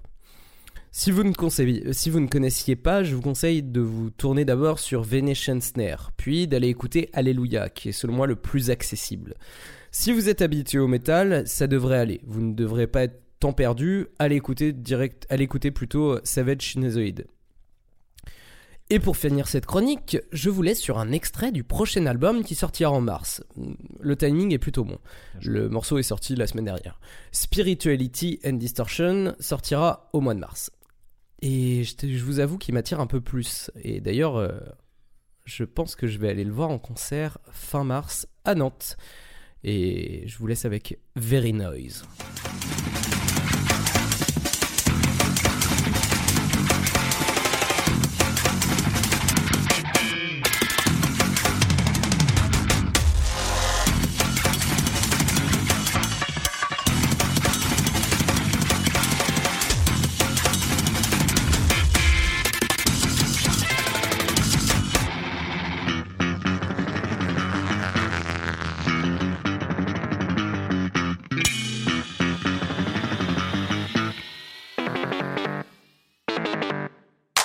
C'était ça le breakcore. Putain. Et du coup, pour rappeler euh, les chroniques sur lesquelles ça a fait référence, il y avait la première sur euh, l'acid euh, house et la TB303, la troisième avec l'Amen Break, euh, la cinquième avec le black metal, la sixième avec Berlin et les clubs techno. On peut même arrondi- euh, aller jusqu'à la septième et la noise japonaise, parce que finalement on est quand même pas très très loin de la, de la noise. La huitième, Jeff Mills. Et la neuvième, les styles de musique électronique les plus rapides. Voilà. Retrouvez toutes les chroniques de Léo dans un coffret collector. Signé Tartine ta culture sur le label Podcut. En bonus track, pourquoi je déteste Van Halen Mais plus Florent Pagny. ok, super. Bah merci beaucoup en tout cas. Je j'avais trouve ça vachement chouette. C'est euh, là ouais, là t'es clairement sur de la bonne niche improbable, mais euh, mais ce que j'ai trouvé hyper bien, c'est que c'est pas juste un gimmick. Ça fait pas, Non. tu vois, c'est. Je trouve qu'en fait, tu passes très rapidement au-delà du côté un peu euh, comique du mélange euh, qui est complètement inattendu et. euh, Bah après c'est clairement faut aimer mais je trouve que putain l'écriture enfin la, la composition des Mm. trucs c'est c'est lourd quand même hein. c'est c'est vraiment très précis on sent qu'au niveau rythmique euh, Ah bah tu vois le fort. batteur, tu vois le batteur enregistré, il en peut plus le bonhomme, Ah, il est au bout croire. de sa vie. Mais, une euh, précision c'est ouais non c'est Et ce qui est marrant, c'est qu'en fait, il est très catégorisé euh, groupe métal en fait maintenant. Alors que finalement, le premier extrait, je vous ai, mon- enfin d'Igor que je vous ai fait écouter en Mm. 2000 2012, c'est beaucoup plus, euh, 2006 d'ailleurs, c'est beaucoup plus euh, proche de, de la musique électronique quoi. bah ouais c'est ça il y a même moment je me suis dit putain ça pourrait presque pencher vers de l'indus enfin en fait c'est Mhm. marrant parce que trouver un peu le juste milieu en fait euh, entre les deux c'est euh, assez fun super bah merci en tout cas de nous avoir euh, fait euh, peut-être découvrir Igor pour certains en tout cas est-ce qu'on ferait pas un petit jeu? Moi, je vous propose de le découper en deux parties, ce petit jeu. Mais parce que Léo nous a fait un jeu. C'est pas la cuvée. La cuvée pour l'instant elle reste à la cave.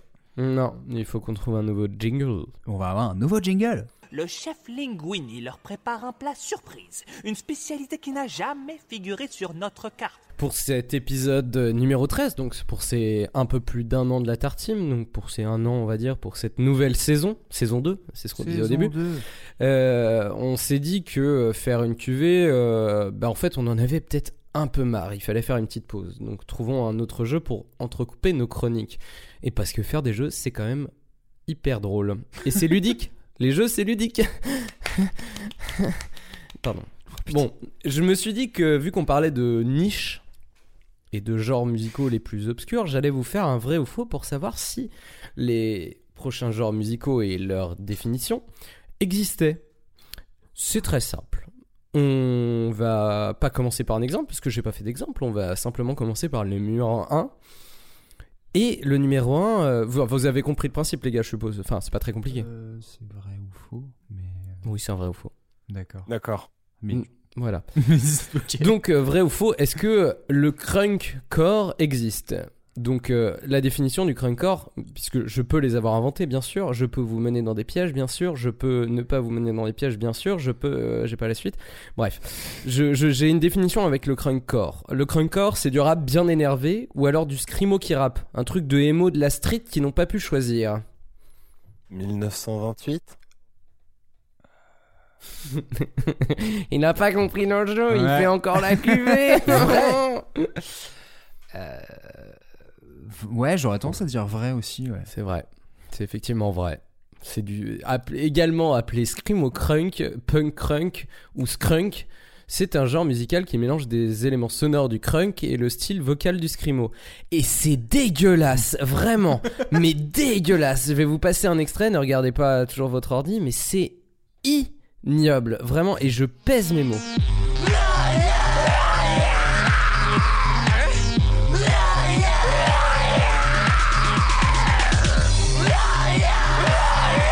Putain, je connais Oui, c'est pas le truc sur lequel on peut faire euh, la, la comment dire. euh, Oh mais si Ah mais si, attends, mais si, Manu C'est le truc. c'est C'est le truc où tu peux faire la, la danse des canards C'est tu peux faire la danse des canards dessus.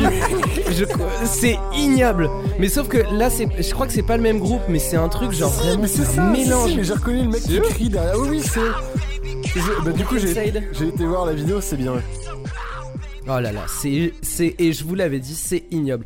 C'est genre, parce qu'en fait, pour euh, les auditeurs ou même pour, euh, pour nous, le crunk, en fait, le crunk, c'est un, style de rap euh, très vénère, Lil, Lil Jon ou Lil Wayne, je sais plus, qui est vraiment du rap Southside, très violent et un peu, enfin voilà. Et du coup, là, c'est un mélange avec des petits émos qui veulent crier en mode scream. C'est Oui. ignoble. Je suis désolé, hein, je, ça pue les années 2005-2006 euh, Euh, bah, ouais. dans tout ce qu'elles avaient de plus néfaste. Je cherchais un nom de l'époque euh, 36 Mafia, ça a été un peu des premiers à faire ça. Ouais. Mais oui, après Ouais, on va dire que ça a euh, évolué vers oui Lil Jon notamment. Oui, c'est Ça ressemble plus à ça, tu vois, genre. Ça euh, gueule quoi. c'est nul. Vraiment, c'est nul. Désolé, hein, mais. Et il euh, a pesé ses mots. Ah non, mais pas de jugement de valeur, mais merde, quoi. bon, euh, vous avez tous les deux trouvé euh, la véritable identité du crunkcore, qu'il existait.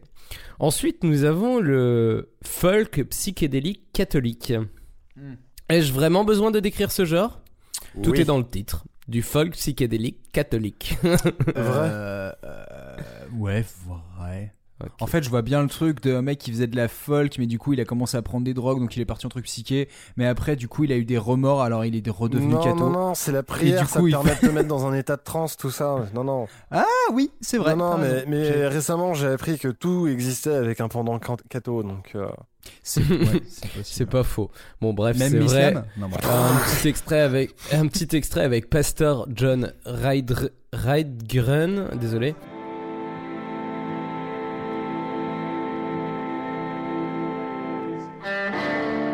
In the middle of swirling light and driving sounds, a man stood by his drums, cymbals, guitars, and amplifiers. Et par contre, c'est vraiment juste un prêtre avant, hein. enfin c'est un pasteur quoi. C'est y a pas c'est pas euh, le mec qui s'est reconverti euh, plus tard, c'est juste D'accord, ok. Tu sais, ils ont surfé sur la vibe euh, Ah bah oui, puis en même temps, euh, le côté hippie, euh, c'est un peu lié aussi à tout ça, hein, la mort de l'autre, machin. euh, Ah, on dirait un peu du Yardbirds euh, dans une église quoi.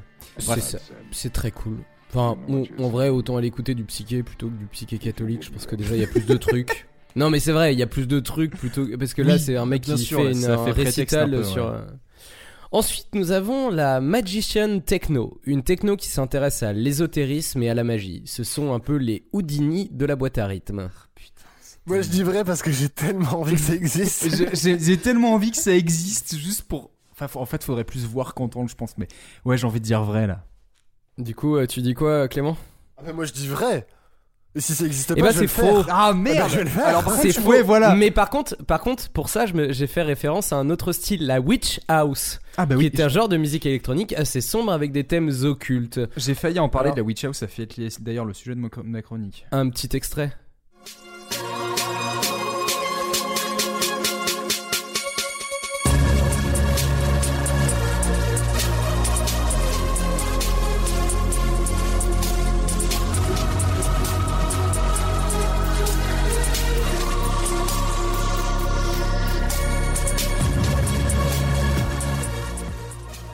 Bon, en vrai, je sais même pas pourquoi il y a house dedans, parce que c'est clairement pas de la house, mais. Bah, euh, Je pense qu'en fait, à la base, c'est plus ou moins tiré de la house, mais en vrai, c'est le côté plus euh, ambiant. Enfin, c'est de la- un peu de la dark ambiante. On avait Oui, parlé c'est de l'ambiance quand on avait parlé de, de musique, euh, musique extraterrestre. Donc, ouais, Et de la, de la euh, musique d'ambiance, mais mélangée avec des trucs un peu de hip-hop, d'industrie. C'est vraiment un mélange de plein de trucs. C'est très référen- référencé, là, j'avais vu la Witch House. Ouais. Euh, c'est aussi un truc qui est très lié à Internet. C'est-à-dire, euh, il y a beaucoup de trucs, euh, références genre sorcellerie, chamanisme et tout.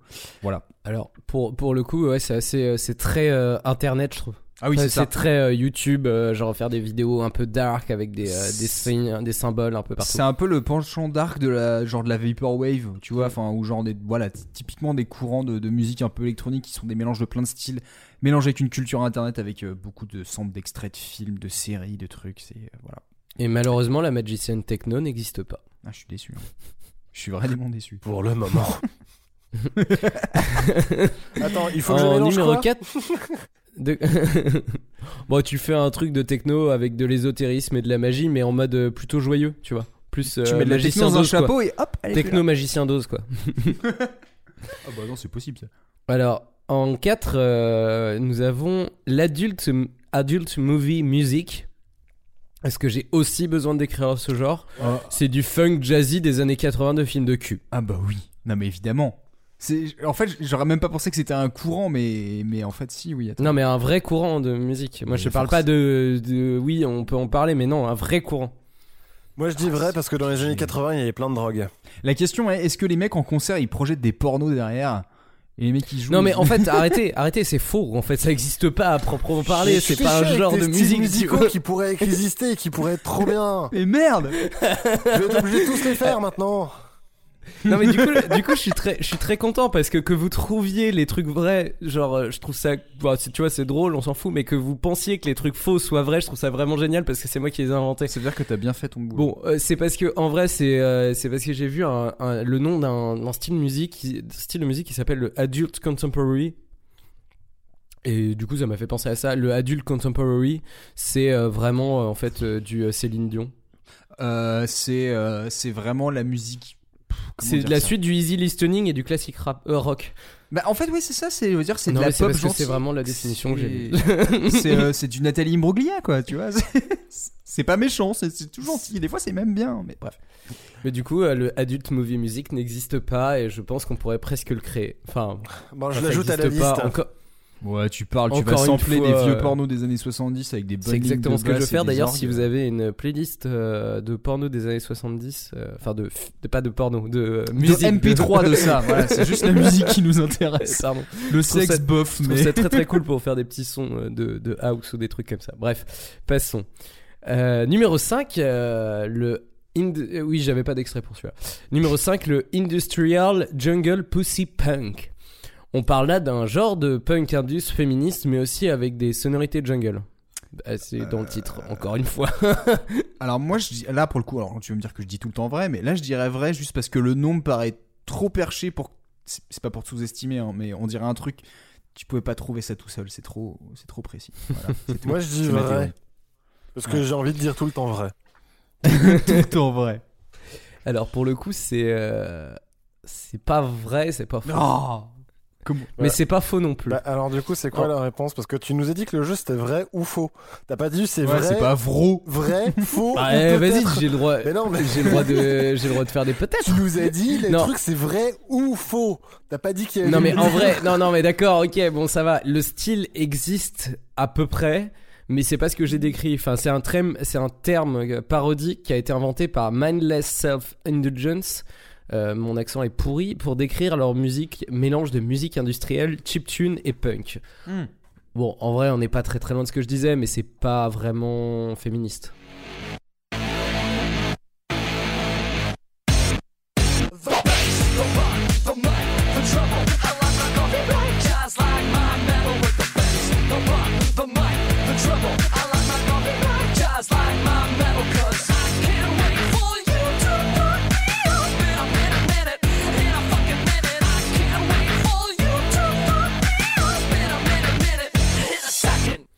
Trouve ça vraiment très cool. C'est du, euh, c'est vraiment du punk indus un peu. hein, c'est Comment t'appelles ça? Mindless? Mindless self indulgence. Je connais le nom, je me demande Indulgence. si j'avais pas déjà entendu ce morceau. euh. C'est pas inintéressant, je, je l'ajoute à ma liste. Du coup, c'était euh, mi vrai mi faux parce que ça existe. C'est pas du punk indus féministe. Oui, tu veux dire qu'en fait il y avait l'esthétique mais pas, mais pas le propos quoi. Ah oui, et puis euh, l'esthétique, euh, oui. Ouais, enfin à peu près. Et puis en vrai, il y a que eux qui se sont appelés comme ça, donc voilà, ça existe Oui, pas c'est facile de créer ta niche, hein, Oui, tu non, trouves le nom que tu veux. et puis voilà. Euh, bah écoute, euh, je pense qu'on peut faire une petite pause Tu t'arrêtes là pour euh, dans l'instant ce jeu et puis euh, Ok. j'aurai cinq autres extraits et cinq petits euh, trucs à vous faire partager par la suite. Très bien. Bah euh, du coup je vais vous apporter le dessert. Il a bien déjeuné, le monsieur Hmm. Il veut pas un dessert, le monsieur Hmm. Ce thème des niches improbables était une grande porte ouverte. Il y a plus de liens qu'on le croit entre les genres. L'esthétique et les mœurs évoluent et on peut voir une généalogie qui nous mène du gospel au punk hardcore. Pour cela, on passe par le blues, le R&B, la folk, le rock'n'roll et ses descendants, le rock dit classique et le punk. En termes de propos, difficile a priori de joindre les deux. L'instrumentation, la composition, le message, on est un peu en désaccord complet. Pourtant, en deux minutes, j'ai trouvé du hardcore chrétien. Alors j'ai passé beaucoup de temps sur la gigantesque Music Map, un site assez incroyable qui tente de relier et d'écrire tous les genres identifiés. J'étais perdu. En fait, dès qu'on fait entrer l'électronique, on trouve des adaptations d'à peu près tout. Oui. Et puis, il y a l'enjeu de la cohérence, que ce soit assez facilement compréhensible, pas juste écœurant. Avec notre capacité d'accès à la musique ces 20 dernières années, on pourrait piocher un peu dans tout ce qu'on veut et faire de la power pop noise à tendance emo geek. Sauf que ça aurait le même attrait gustatif qu'une tartiflette au saumon avec pépites de chocolat et sauce madère. Mais, en plongeant dans les internets à la manière d'un fricazoïde, j'ai trouvé un bel artefact, le nerdcore. MC front a lot could rock the turntable. I'm unable. Thought I told you I'm working. Nerdcore, hip hop, other rappers running fear that I'll put them on the record where the friends could hear. They get sneered at, listed, not to be trusted. Seen hobnobbing with the front a lot, busted. That kid's a dork, he rhyme every day on the karaoke rapping. Yo, he ain't got anything to say, ain't got no record deal, never will, such a spaz. Alors le nerdcore, qu'est-ce que c'est quoi Musicalement, c'est un peu dur à dire. Ça s'inspire fortement du hip-hop par la présence de rap et de samples, mais c'est un style assez varié en fait. Par contre, sur le propos et la posture, c'est bien plus clair. Le nerd est un terme péjoratif un peu fourre-tout pour toutes les personnes impopulaires avec leur passion impopulaire. Souvent culturelle et plutôt solitaire, et puis core comme dans hardcore. Le nerdcore, c'est donc une affirmation d'une personnalité marginale dans la société, mais qui a sa place dans la pop culture. C'est donc au minimum un style très référencé, surtout dans les textes et régulièrement dans les arrangements, avec souvent beaucoup de samples, de clins d'œil à des séries ou des films ou des bruitages de jeux vidéo. Ce que je de vous faire écouter, c'était MC Frontalot, qui avec ce morceau, Nerdcore Hip Hop, a été le premier, en 2000, à afficher cette étiquette Nerdcore. Mais faire des références de pop culture, notamment de science-fiction, de fantastique ou de jeux vidéo, ça existait avant. De nombreux artistes de la scène hip-hop y ont fait allusion. On citera notamment les Beastie Boys, euh, les délires très perchés de Cool Keith par exemple, ou plus récemment les univers futuristes de Deltron 3030 et l'esthétique comic book de MF Doom. Mais ce qui va arriver dans les années 2000, c'est une appropriation et une déformation des codes du hip-hop pour incarner autre chose. Alors je me suis pas mal inspiré d'un documentaire, Nerdcore Rising, euh, qui suit MC Frontalot dans sa première tournée aux États-Unis en 2006 et tente de cerner un peu le phénomène, à la fois complètement obscur et en même temps capable de réunir un public très très fidèle. Déjà, le Nerdcore en tant que style à part entière est étroitement lié à une culture informatique domestique, dans sa création comme sa diffusion et donc à Internet. On pourrait même dire que c'est un des tout premiers courants musicaux qui se soit révélé par l'intermédiaire d'Internet. Ainsi, MC Frontalot a été révélé par Songfight, euh, un concours en ligne où n'importe qui pouvait proposer une chanson originale tous les 10 jours et qu'il a remporté plusieurs fois. Les membres de la scène Nordcore se mettent un peu en opposition avec leur vision du rap. Pour euh, par exemple, euh, le rap se concentre sur Je suis génial. Le Nordcore est plutôt Ma voiture ne démarre pas et j'ai pas fait de sexe depuis un an et demi. Certains le vendent simplement comme une sous-culture geek, des jeunes blancs qui ne sont pas la cible du rap mais en écoutent quand même. Alors pour le légendaire euh, chanteur parodique Weird Al Yankovic, c'est la juxtaposition ironique de deux cultures très disparates. D'ailleurs, euh, Weird Al Yankovic, l'homme capable de caricaturer Michael Jackson ou Nirvana, a sans doute connu un des plus gros succès du Nordcore en 2006 avec White and just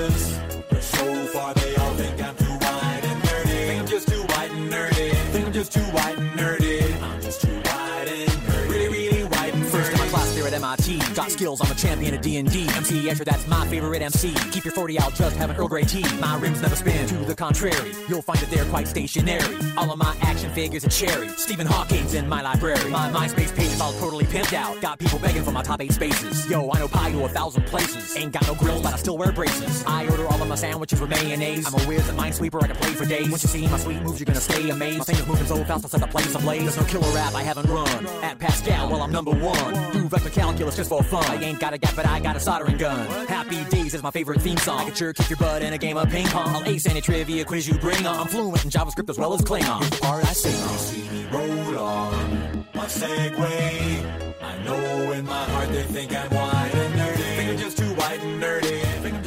Le segway, je m'y attendais pas du tout. C'est alors ce qui est marrant, c'est qu'en plus Weird Al il a fait des trucs. Enfin, il a plus de 40 ans de carrière. Il a fait des parodies que vous connaissez sans doute d'ailleurs, euh, dans des trucs complètement différents. Et là, du coup, le fait qu'il arrive à s'adapter aussi bien du Nordcore, c'était plutôt rigolo. Donc au passage, White and Nordic était une parodie de Riding de Chamillionnaire, un grand tube du milieu des années 2000. Alors, il n'y a pas de revendication dans le Nordcore comme dans le hip-hop, euh, juste l'assomption d'être à fond dans son délire, de pousser les références au bout et de faire une gymnastique complexe avec les mots. Et en fait, utiliser le rap pour exprimer les pensées d'un cerveau qui bouillonne, bah, c'était complètement évident. Le goût du mot, du détail, de la précision, de l'effet de style, de l'humour méta, c'est un truc de nerd, c'est bien un truc d'intello. Pour le rappeur euh, J-Live d'ailleurs, qui lui on va dire un rappeur classique euh, du hip-hop, euh, le Nordcore est fier de ne pas être cool. D'ailleurs le Nordcore est souvent jugé comme quelque chose de, purement comique. C'est un peu la blague du nerd la lunette qui aime Snoop Dogg et on s'amuse un peu du paradoxe pendant 30 secondes et c'est fini. Comme s'il n'y avait rien à dire derrière cette posture. Or, le but est peut-être d'être marrant sans être la risée de tout le monde. Voir ce docu, c'est un peu presque voir une culture méprisée juste avant qu'elle sorte de sa piole pour se révéler au monde. C'est un peu la révélation des incompris, des gamers, des scientifiques. Ça a été tourné en 2006, donc tout ce qu'on considérait alors comme geek n'avait rien de si obscur. Mais voilà, c'était pas encore un truc euh, vraiment très très identifié. Et là, on voit l'expression un peu artistique de cette culture qui sort du web et qui se fait une place dans le monde réel. Et on est vraiment sur des sujets précis, comme par exemple faire un morceau sur la difficulté de supporter une partie de carte Magic. Played Hassel, the Dorkening once. Had 18 cards in my hand, all muds, and I didn't seem to need a mud card to win. Hadn't tapped a mud yet. Then the other kid grinned. See, he'd just drawn a battalion of rolling explosions, plus the card that made me frozen. Those and the roll of a 20 die did it. My last hit point had already got headed. My last instant had already got acquitted. Got called twice and it turned him with It It didn't swell up my ego much. I played Hassel, the Dorkening once.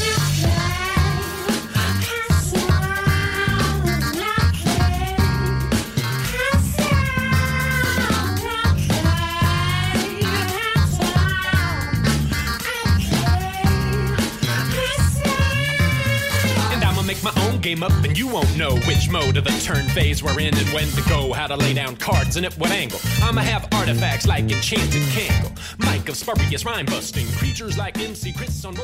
Voilà, donc c'était Hassel de Dorkening de MC Frontalot, encore lui. Et comme vous avez pu l'entendre, c'est une instru, une, qui est assez, euh, on va dire pop, un peu funky, c'est presque disco. Euh, il a vraiment des musicos derrière qui font des trucs très très très très intéressants, très très fun. Frontalot, notamment, ce qui est marrant, c'est qu'il a une articulation assez prononcée. Il est rapide, il a un flow assez, mécanique. Et ce qui est marquant, c'est qu'on est juste avant la, grande mode du rétro gaming, le retour d'une esthétique un peu pixel, 8 bits, tout ce qu'on appelle le chiptune, qui est lié aussi à la nostalgie du joueur, on va dire du gamin des années 80, début 90, qui est devant son écran. Et ce qui est marrant, c'est que dans la foulée, au milieu des années 2000 et sur la fin des années 2000, le style va se diversifier. La, la posture sera un peu moins caricaturale, parce que la culture geek, en fait, euh, bah, du coup, va, on va dire, se démocratiser. Mais elle reste quand même au cœur de cette. euh, comment dire Elle va rester au cœur justement du délire du Nordcore. C'est juste que l'approche évolue. Il n'y a qu'à écouter Mega Ran, qui en 2007 s'était fait une, solide fat base en réalisant tout un album hommage à Megaman, le fameux jeu des années 80-90. Et trois ans après, il avait repris la musique du classique Chrono Trigger euh, pour euh, le morceau Époque qu'il a fait avec Kay Murdoch. Je vous propose un petit extrait d'Époque.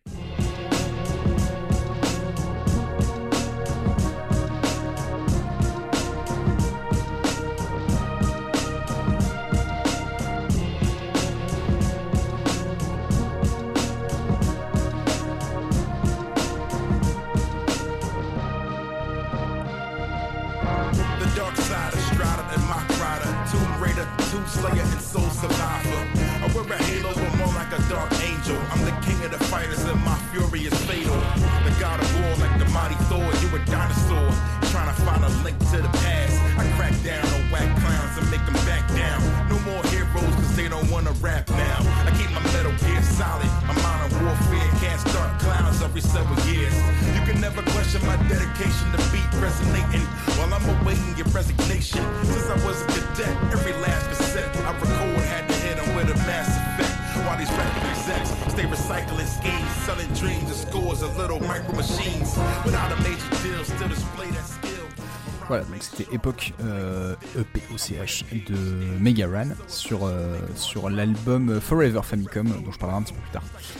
Euh, alors du coup dans la foulée, la, consécration un peu pour le Nordcore, ce sera un festival qui s'appelle le Nordapalooza, un festival de musique nerd, où on passera notamment bah, du, rap, mais il y aura aussi du rock et différents styles, pas mal de, BO de jeux aussi rejoués par des groupes sur scène, euh, qui s'est tenu en Floride de, de 2007 à 2013. Alors du coup, avec la révélation de la culture geek euh, au grand public, on pouvait se demander est-ce que le nerdcore pouvait devenir mainstream? D'ailleurs, en comparaison, une de ses grandes inspirations, c'était le gangsta rap. Et le gangsta rap, bah, lui, il répondait, on va dire, à un public précis, mais en même temps, il a réussi à toucher un public assez large. Donc finalement, pourquoi pas le nerdcore? Bah, Le souci, c'est qu'en fait, musicalement, c'est pas aussi innovant que pouvait l'être le, gangsta rap, qui était un truc assez dansant assez, et en même temps assez brutal, avec une identité assez marquée. Le nerdcore, il convient à ceux qui s'identifient plus à une culture d'appropriation par internet. C'est trop précis dans les références et côté musique, bah c'est assez varié en fait. On peut mettre un peu ce qu'on veut comme, euh, comme référence. Et puis au-delà de la recette musicale, il y a quelque chose de plus identitaire. Comme témoigne une personne dans, dans le documentaire dont je parlais tout à l'heure, être une rockstar, c'est un peu l'opposé du nerd. D'ailleurs, euh, MC Frontalot, il résumait assez bien les difficultés que lui-même a vécues en tant que nerd. Il dit ça fait partie de la vie du nerd, on rentre pas dans les aspirations traditionnelles de la masculinité, surtout en tant qu'ado. Donc les outsiders et les victimes de violences en territoire pubère, tous ceux qui n'ont pas voulu rentrer dans la compète quotidienne de la testostérone, ont eu du mal à trouver leur place, à se faire accepter, et donc ont trouvé refuge et épanouissement dans leur loisir maison. Le nerdcore ne décrit pas tellement ce mal-être, mais peut incarner une reconnaissance, un sentiment d'appartenance. Mais MC Frontalot, il a quand même réussi à atteindre une connexion avec le genre musical qui l'a inspiré. Le célèbre producteur Prince Paul, euh, grand producteur de hip-hop dont j'avais parlé il y a très très longtemps sur une chronique euh, sur Tartinta Culture, il est justement intervenu dans ce documentaire et il exprimait, lui, je cite, qu'une grande part de la sincérité dans le hip-hop a disparu. Les mecs voulaient être cool à leur façon, à la base. Dans les années 80, c'était vraiment cool d'être intelligent. La plupart des rappeurs old school seraient vus aujourd'hui comme des nerds. Donc le nerdcore, peu importe qui le fait, le principal c'est que c'est vraiment le but c'est d'être vraiment honnête avec soi-même, que ça reste authentique. On peut pas battre ça. Pour moi, ça c'est du vrai hip-hop.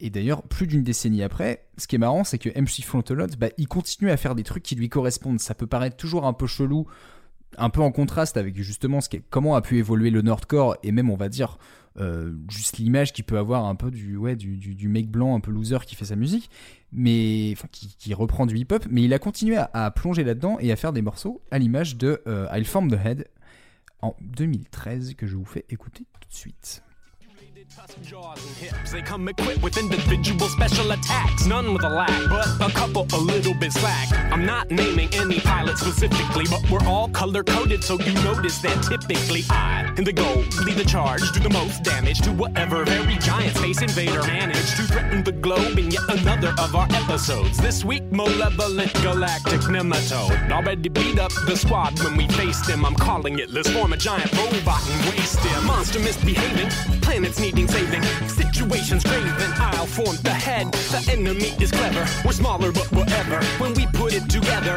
I'll form the head. Y'all could do the treading. Swing energy machete. If combination's ready, I'll form the head. I'll form the head. I'll form the head. I'll form the head. I'll form the head. What the deuce, Pink? What I tell you last time? Got my Voilà, donc c'était Hell from the Head, I'll form the head, je formerai la tête. De MC Frontalot, vous en, vous en avez pensé quoi de ce morceau, les gars? Que le clip ressemble aux Power Rangers.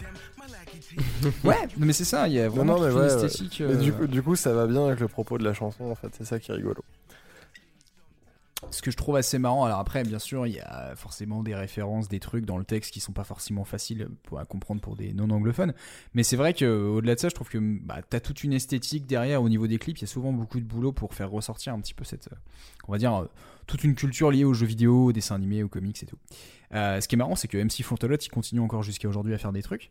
Euh, ce qui est un peu rassurant parce que, quand on compare justement d'où il vient à la base, où c'est vraiment le mec. euh, Ouais, il a fait ses petits trucs sur internet et puis il s'est décidé à faire une tournée avec ses potes sans savoir où est-ce que ça allait mener. Et résultat, euh, bah, il a quand même euh, influencé pas mal de monde. Et c'est vrai que aujourd'hui, c'est assez marrant de voir l'évolution qu'il a pu avoir justement euh, le nerdcore euh, sur, sur, on va dire, lié aussi à, on va dire, toute la, la, généralisation d'une culture geek et, euh, et de voir toute l'influence que ça peut avoir sur certains sur, sur beaucoup de morceaux. Et c'est ouais non c'est assez fun à voir en fait. C'est je trouvais je trouvais que c'était une assez jolie histoire parce que justement c'est un truc de niche où le mec est resté assez authentique et euh, voilà. Il a malgré tout en fait son style a évolué et lui a toujours sa place.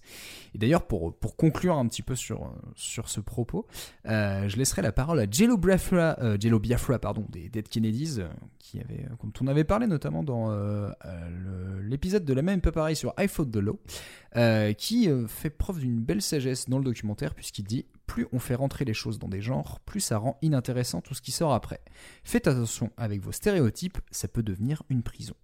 Et bah heureusement, même si Frontalot, il semble ne pas avoir trop ce genre de considération. Voilà. Messieurs, est-ce que ça vous a un peu inspiré ce truc? Est-ce que vous connaissiez des artistes de nerdcore? Est-ce que c'est une musique qui vous parle un peu ou pas du tout?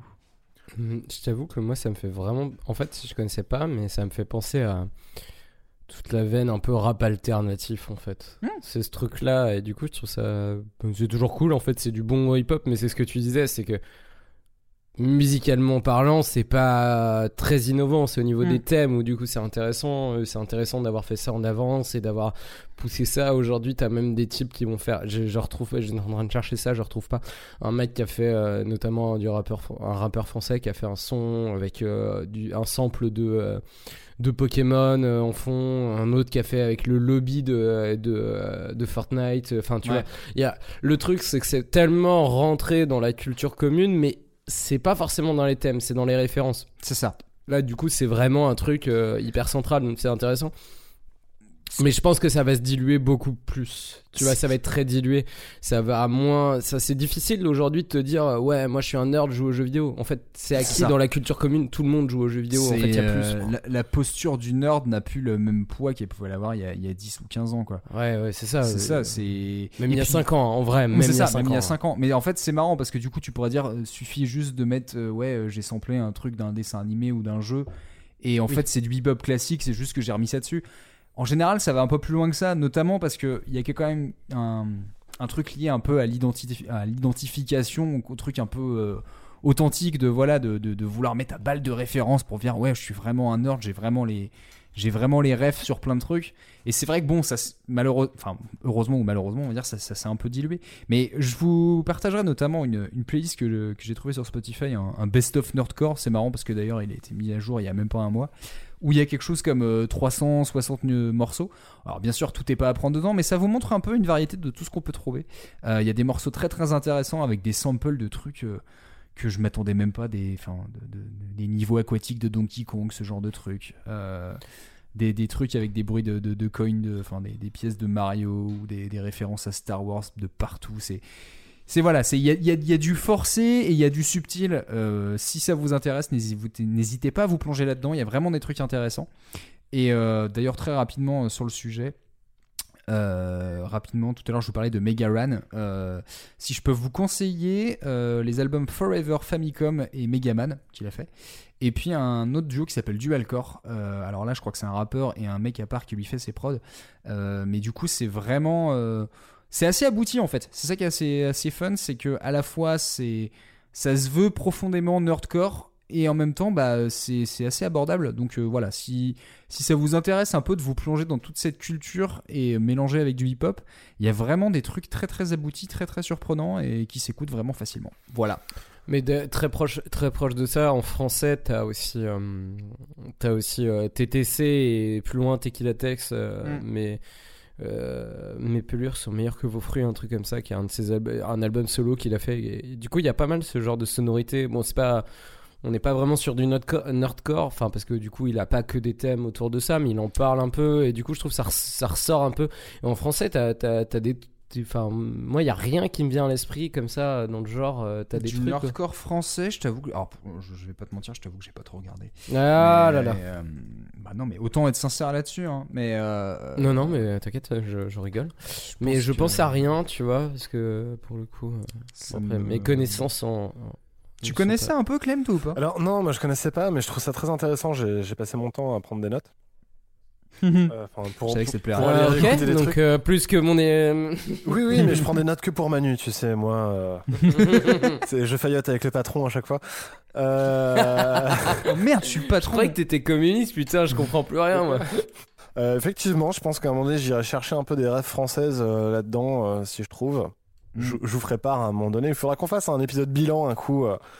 Euh, sur Ouais. toutes les questions qu'on s'est posées. ou Mais, si euh, je vais calmement. Ouais, ouais, non, mais voilà, un petit truc euh, vraiment. En se remémorant toutes les émissions, instant. Ouais, ouais, voilà, exactement. Putain, c'est ma deuxième référence. Attention où tu vas, Léo là. C'est ma deuxième J'aime référence. beaucoup ce au morceau, mais fais gaffe où tu vas, Neymar, ouais. euh, Aujourd'hui, tu vois. c'est- vrai. ouais, ouais. Pas mal. Mais, euh, mais du coup, je vais l'écouter et en fait, ça me fait penser euh, dans un délire très proche, euh, de mon point de vue, un peu à ce ce qu'ont fait euh, Epic Rap Battle of History. Oui, Euh, j'y ai pensé plusieurs fois, ouais. euh, parce que du coup, que ce soit dans les sonorités ou même du coup euh, les trucs ultra référencés, bah en fait on est un peu dans ce délire-là. Et moi qui aime beaucoup écouter des Epic Rap Battle of History, et bah du coup j'ai très envie d'aller écouter du nerdcore maintenant. Je Ils pense en que font c'est toujours, vraiment. d'ailleurs euh, je crois. Ouais, ouais, ils en font toujours. Tu suis plus que moi, ouais. ouais. D'accord. Ils en font toujours. Après, moi j'aime bien les anciens surtout. Je me... Et puis en plus, surtout, ils sont sur Deezer, Spotify, et donc du coup tu peux les écouter même sans regarder les vidéos. Donc euh, ce Mm. qui est funky. Mais, euh, mais oui, ce qui est, ce qui est complètement dans, la, dans, dans le prolongement en fait de ça, hein, c'est, c'est, on va dire la, le- le- la- enfin, on va dire la révélation de la culture geek. Mais c'est, c'est vrai que rapidement, je me suis dit, mais en fait, oui, c'est que ça, ça peut surprendre d'entendre du rap là-dessus, et après tu fais, ben ouais, mais ça marche tellement bien, quitte à caler des, plein de références, tu vas, enfin, c'est, lié, c'est qu'il y a un côté très moins musique, enfin moins musical et plus euh, entre guillemets textuel. Et c'est vrai que tu te dis, bah en fait, le rap, il est vraiment adapté pour ça. Et je trouvais ça très intéressant aussi de dire, bah en fait, euh, dans les années 80-90, euh, t'avais aussi beaucoup de mecs qui, euh, qui, te faisaient des, euh, qui te faisaient des références à des trucs qui aujourd'hui on dirait putain c'est un peu des nerds quoi et, euh, et c'est assez rigolo en fait de, de dire bah ouais Genre l'avantage Solar en fait. Genre rien qu'MC Solar, des fois il fait il y a quelques trucs, euh, ouais ah oui, non, oui, mais sais, clairement Sur non, les mais tu sais, c'est un peu ce truc euh, ouais. qui avait euh, de, euh, du bon rappeur et du mauvais rappeur qui est arrivé en français, enfin en France particulièrement avec le truc de non mais lui ça va, il parle pas de flingue et de et de drogue, lui c'est mieux et tout. Mais oui, non, je trouvais ça, enfin, je trouve ça toujours hyper intéressant parce que il y a des fois, c'est marrant de regarder certaines, certains artistes où on se dit, on les a fait rentrer un peu dans des cases de, je sais pas, tu vois, genre l'âge d'or du, du, du rap où tu regardes, tu fais, mais en fait, dedans, il y a énormément de sous-trucs qu'on a vendus un peu de la même façon et tu fais, mais en fait, il y a plein d'idées qui ont été hyper, euh, hyper inspirantes et c'est vrai que le, notamment tout ce qui va être lié à la culture de, ouais, de la SF, euh, de- de- du fantastique, puis après même du jeu vidéo et tout. Ça va, ça a quand même influencé beaucoup de gens et ça a été un truc qui a pas été forcément, je pense, facile à assumer pour beaucoup d'artistes au début et qui s'est complètement démocratisé, quoi. Donc voilà, c'est trêve de long blabla. Euh, J'espère en tout cas que ce petit chronique vous a plu. Euh, on n'hésitera pas, je vous mettrai plein de sons et puis la fameuse playlist dont je vous parlais, il y a vraiment pas mal de trucs à regarder. Voilà, euh, Léo, est-ce que tu es prêt à nous faire la suite de ton vrai et ou faux? Oui, je suis prêt. Garçon indigestif. Indigestif, hein? Léo, ton vrai faux Bah attends, moi je dis vrai, vrai, vrai, vrai. Voilà, maintenant tu me dis si c'était vrai ou faux. Euh, Moi je dirais vrai, faux, faux, vrai, vrai. Alors, nous commençons avec euh, le morceau numéro, enfin le style numéro 6, euh, qui, c'est- qui est le fluo cyberpunk. Comme son nom l'indique, c'est du punk électronique et c'est fluo. C'est faux. Merde. euh, en fait, je dis vrai quand j'ai envie qu'il existe. Qu'est-ce que ça veut dire fluo? Alors, euh, C'est du pastel punk. Ok. Euh... ok, tu bah- vois bah, ton stabilo Ouais, allez, Non, moi je dis faux. Ouais, ouais. Ouais, j'ai envie de dire faux juste parce que fluo ça me gêne, mais en fait, ouais, allez, faux, faux. Et bah c'est vrai. C'est euh. Punish Yourself qui décrit sa musique comme ça. C'est Ah un, ouais mélo- c'est un mélange d'électro, d'indus, de punk à mi-chemin entre l'électro-punk et le digital hardcore. Le digital hardcore, euh, j'aurais pu en parler dans cette chronique parce que, enfin dans la chronique que j'ai fait parce que c'est un peu ce qui vient avant le breakcore. Euh, un petit extrait de Punish Yourself, euh, Give Me Cocaine, parce que en vrai c'est trop bien Punish Yourself en live, c'est le feu.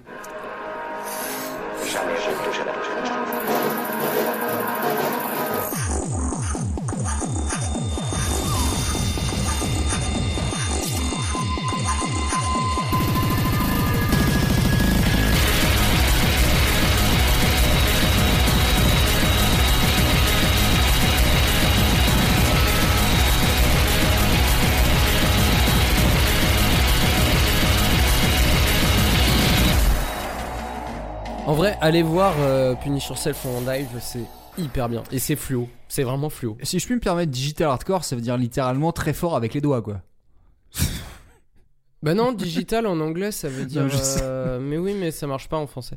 Oui, d'ailleurs, je déteste les gens qui disent digital. euh, En français, communication, euh, communication digitale, ta mère, pardon. Bah, sauf si ton téléphone, tu utilises tes doigts. Bah, bref, on s'en fout. C'est pas le terme. Mais non, non, par contre, Punish Yourself, Digital Hardcore, en fait, c'est un peu. c'est vraiment la techno. Enfin.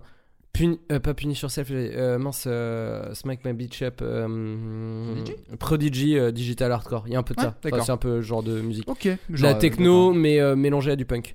Et voilà, le fluo cyberpunk, ça existe.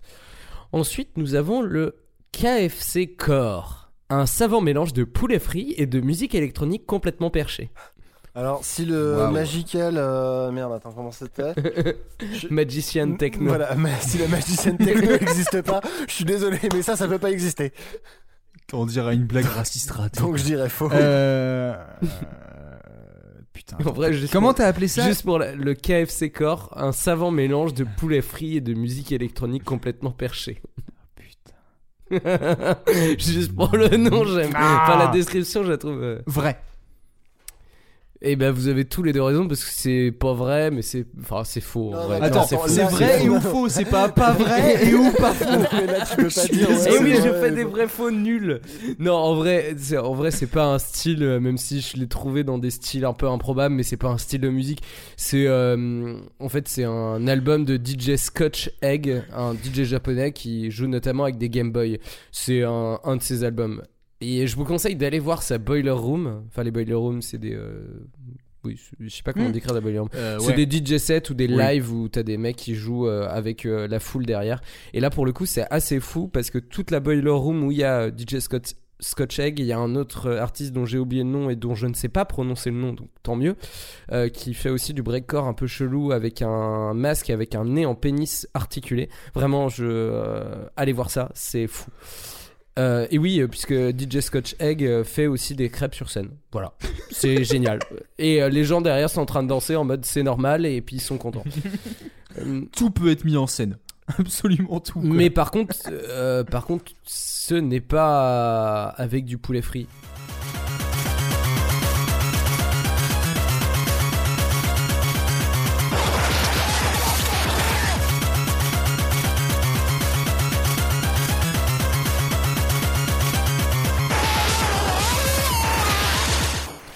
Dans cette chronique, j'aime beaucoup le break. Enfin, dans cette émission, j'aime beaucoup le breakcore. Et les trucs chelous. Euh, passons au huitième genre musical, le Shakespeare, Shake- j'arrive pas à le prononcer, Shakespearean folk metal. Je suis désolé, j'arrive pas à le prononcer. Ouais, mais- Comme Shakespeare, mais tu rajoutes in à la fin. Ouais, euh, Shake- Shakespearean folk Ça fait un- metal. Ça fait un aspirine. Le folk metal, c'est du metal mélangé avec de la musique folklorique. Et bien là, c'est sur les thèmes de Shakespeare. Euh, oui, Alors bah, moi je dis que c'est vrai parce que sinon euh, t'aurais trouvé un truc plus facile à prononcer. C'est vrai. Je suis assez d'accord. Et, c'est totalement faux C'est vrai Bon, attends, enfin, de là à appeler ça une niche, je sais pas, mais bon, en vrai, euh, faire du folk metal inspiré de Shakespeare, ça me surprendrait pas. Quoi. Non, mais je veux dire, c'est pas un genre musical à part Ah, entière. oui. En fait, je me suis inspiré du Brechtian punk cabaret. Euh, Brechtian, c'est référence à Brecht, qui est un auteur de théâtre aussi. Euh, c'est pas forcément. Enfin. J'ai Oh, j'ai une formation de théâtre, voilà. Bref.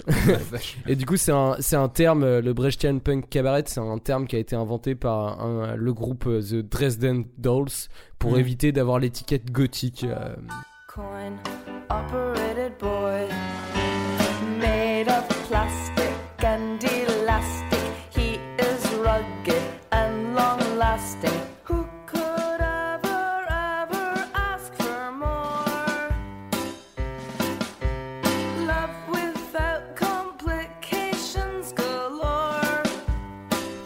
vrai, euh, les gens appellent ça du dark cabaret, un truc comme ça. D'accord. Mais c'est eux qui se sont appelés euh, Brechtian punk euh, cabaret. C'est bien, t'as juste à mettre le nom de l'auteur. Je sais plus, y, il y a une niche comme ça où ils sont hyper inspirés par Poe. C'est genre Edgar Ouais. Allan Poe et limite ils ont fait. Ouais, mais en même temps, Poe, ça marche bien, tu vois, Oui. parce qu'il y a un truc, un univers. Il Alors que là, Brecht, ouais. euh, en vrai, euh, Je on connais est trois, pas assez Brecht non mais on est trois pélos à connaître Brecht. euh, Enfin, faut pas. Et oui, c'est vrai, D'ailleurs, je l'ai Google, vous êtes tatou- trois. Ouais, c'est et je l'ai tatoué sur mon, sur ma cuisse. Voilà. J'ai Alors, Brecht. pourquoi? Parce que enfin Brecht. Oh putain. Et oui, c'est une blague de théâtre. Voilà. Ah, ça c'est bien nerd ça. Tu Ouais, vois. ouais, ouais, T'as carrément. vraiment ouais. ce tatouage là ou euh, il Ouais, a ouais, j'ai vraiment, ce tatouage. Ah merde. C'est vraiment sa peau. Hein. Ouais, ouais. Bah écoute, on a tous dit, euh, c'était avec mes, mes collègues de fac, on a tous dit qu'on le ferait, je suis le seul euh, à l'avoir fait. Voilà. Mais, euh, ce- à mes collègues de fac Ah ouais. qui m'écoutent, euh, franchement, euh, shame on you. Putain, Allez- la allez vous communauté le de faire. l'anneau, c'est plus ce que c'était. Hein. Bon, on passe à, au genre musique numéro 9, euh, l'intelligent dance music. En opposition à l'EDM, Electronic Dance Music. C'est de la musique électronique qui se danse, mais c'est pas pour les débiles. Faut avoir un gros QI pour l'écouter. Euh, vrai Allez, vas-y, je dis vrai. Ouais, c'est vrai. Bah, l'IDM, c'est ça.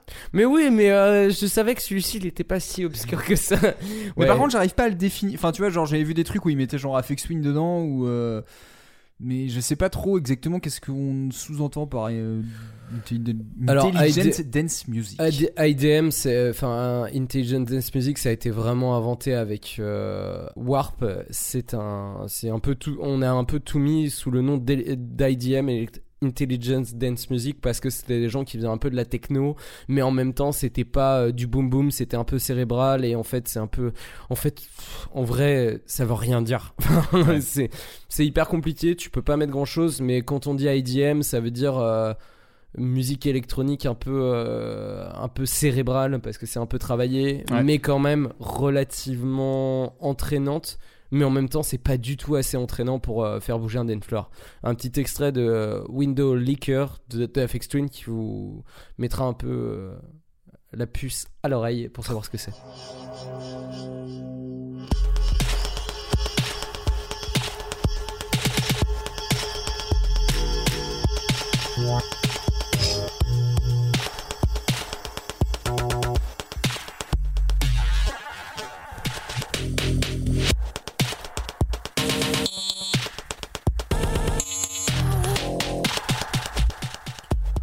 voilà à peu près ce que ça peut donner c'est pas Donc en fait, c'est de la musique sur laquelle tu danses et après tu.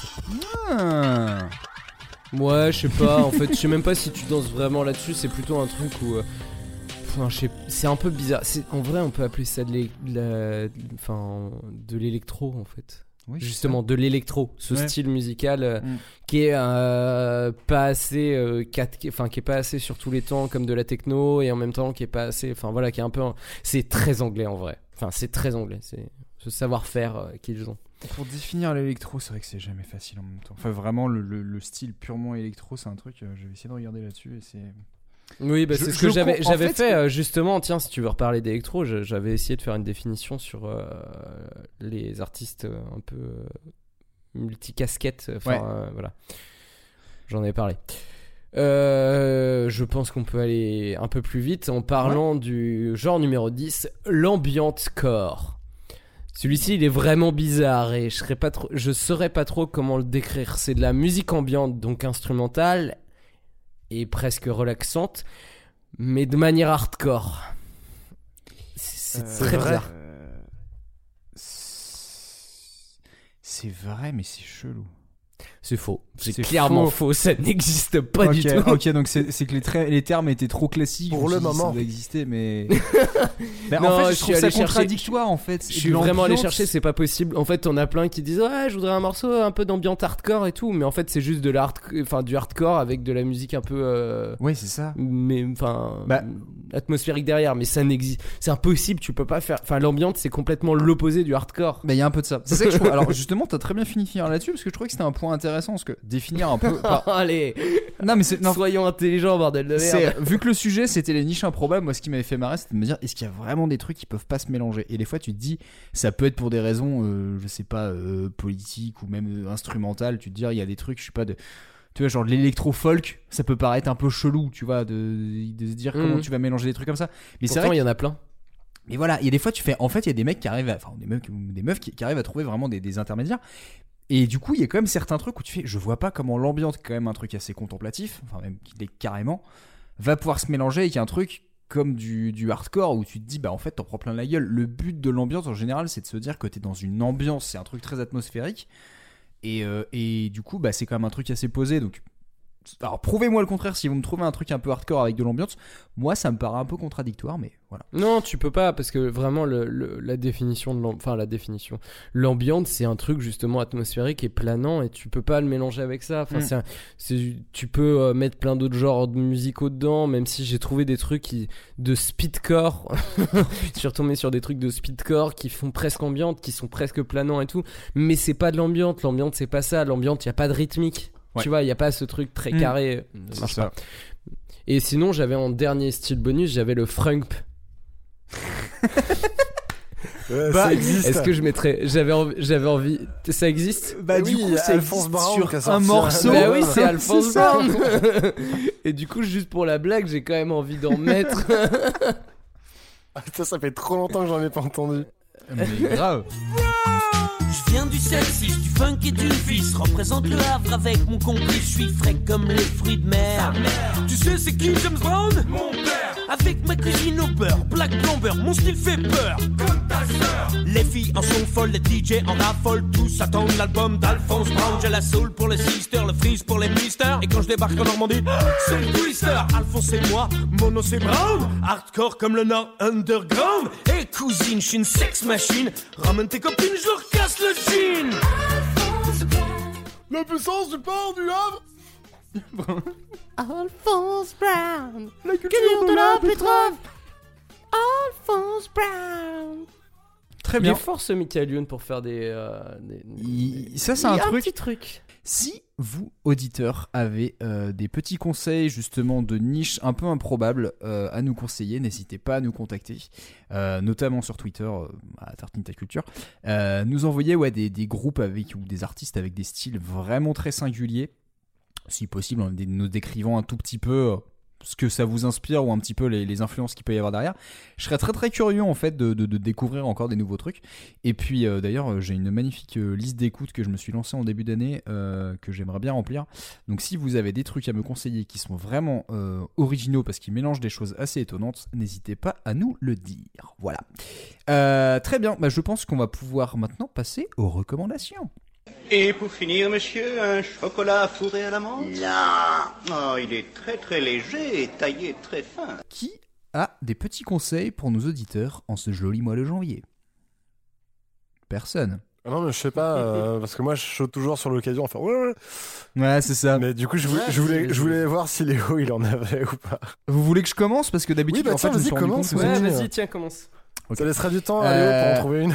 Alors, j'ai trois trucs. Enfin, j'en ai surtout deux. Et puis là, j'ai envie d'en ajouter un troisième, histoire de. Euh, alors, j'ai deux podcasts. Euh, bon, c'est deux podcasts en anglais, donc voilà. Je sais que c'est pas forcément Oh facile là pour tout le monde. Mais oui, mais je suis désolé, mais moi j'aime bien écouter des trucs. Il y a des fois, il y a des trucs qui Parce sont que je suis bilingue. Non, parce que j'ai fait LV1, tu vois. Bref. Euh, commençons donc avec euh, Broken Record, euh, qui est un, podcast en anglais. C'est des artistes qui reviennent un peu sur l'élaboration de leur album ou, même plus largement sur leur carrière. En fait, ce qui est marrant, c'est que Bon, évidemment, il y a un peu de l'autopromotion, mais en fait, il rentre dans des détails assez pertinents il y a des discussions qui sont vraiment naturelles, très intéressantes. J'en ai parlé brièvement sur Twitter, mais j'ai écouté un épisode l'autre fois entre, où il y avait Rick Rubin, donc le- le fantastique producteur, euh, avec, euh, avec André 3000, ou 3000 si vous préférez, d'Outcast, où ça a été une discussion qui a parlé de vraiment beaucoup, beaucoup de choses. euh, sur leur carrière, sur notamment la dépression, sur le succès et même le fait de continuer à rester créatif après qu'on soit connu. C'était vraiment très très intéressant, assez naturel. Donc voilà, si vous, ne vous dérange pas d'écouter un truc en anglais pendant une heure, c'est vraiment très cool. Sur un truc un petit peu plus pointu. Euh, le site Consequence of Sound a relancé la série The Opus, donc euh, l'opus, on va dire. Euh, en fait, chaque saison, il traite en trois épisodes de l'influence d'un album majeur d'un artiste majeur, avec, on va dire, des spécialistes, des artistes importants qui ont été influencés par lui, ou même des proches. Et j'ai écouté récemment celui qu'il a fait sur Grace de Jeff Buckley. C'est vraiment bien expliqué, c'est très explicite sans être technique. Et ça m'a permis de découvrir un album que j'ai pourtant écouté plusieurs fois et que j'appréciais bien, mais en ayant un peu le recul de ce que ça pouvait être à l'époque d'avoir un artiste au milieu des années 90 euh, qui sort un album comme ça, euh, qui montre en fait une facette en fait euh, qu'on n'avait pas l'habitude de voir, on va dire de, dans la musique, dans la musique populaire de l'époque. Voilà. Et puis un troisième truc, juste histoire de, parce que quitte à parler de niche improbable, je me suis dit que c'était l'occasion d'en reparler. Si vous aimez un petit peu les trucs étonnants, il y a une chaîne YouTube qui s'appelle This Exists, donc tout simplement ça existe. Euh, c'est un Canadien qui s'appelle Sam Sutherland qui faisait ça. Euh, alors ça fait quelques temps qu'il a plus trop reposté des trucs, mais pour trouver des niches improbables en musique, mais même dans la culture pop en général, c'est absolument génial. C'est des petites vidéos de 5-6 minutes. Pareil, malheureusement, c'est en anglais. Si ça vous gêne, je suis désolé. Euh, mais en tout cas, n'hésitez pas à plonger dedans parce qu'il y a vraiment beaucoup de trucs très cool. Voilà, ça c'était pour moi. Lequel de vous deux veut prendre la main? Léo, tu veux encore un peu de temps pour réfléchir? Ouais, vas-y, vas-y. Alors, euh, euh, déjà une... Ah, ma main Pardon, je... je vous conseille euh, la main de Manu.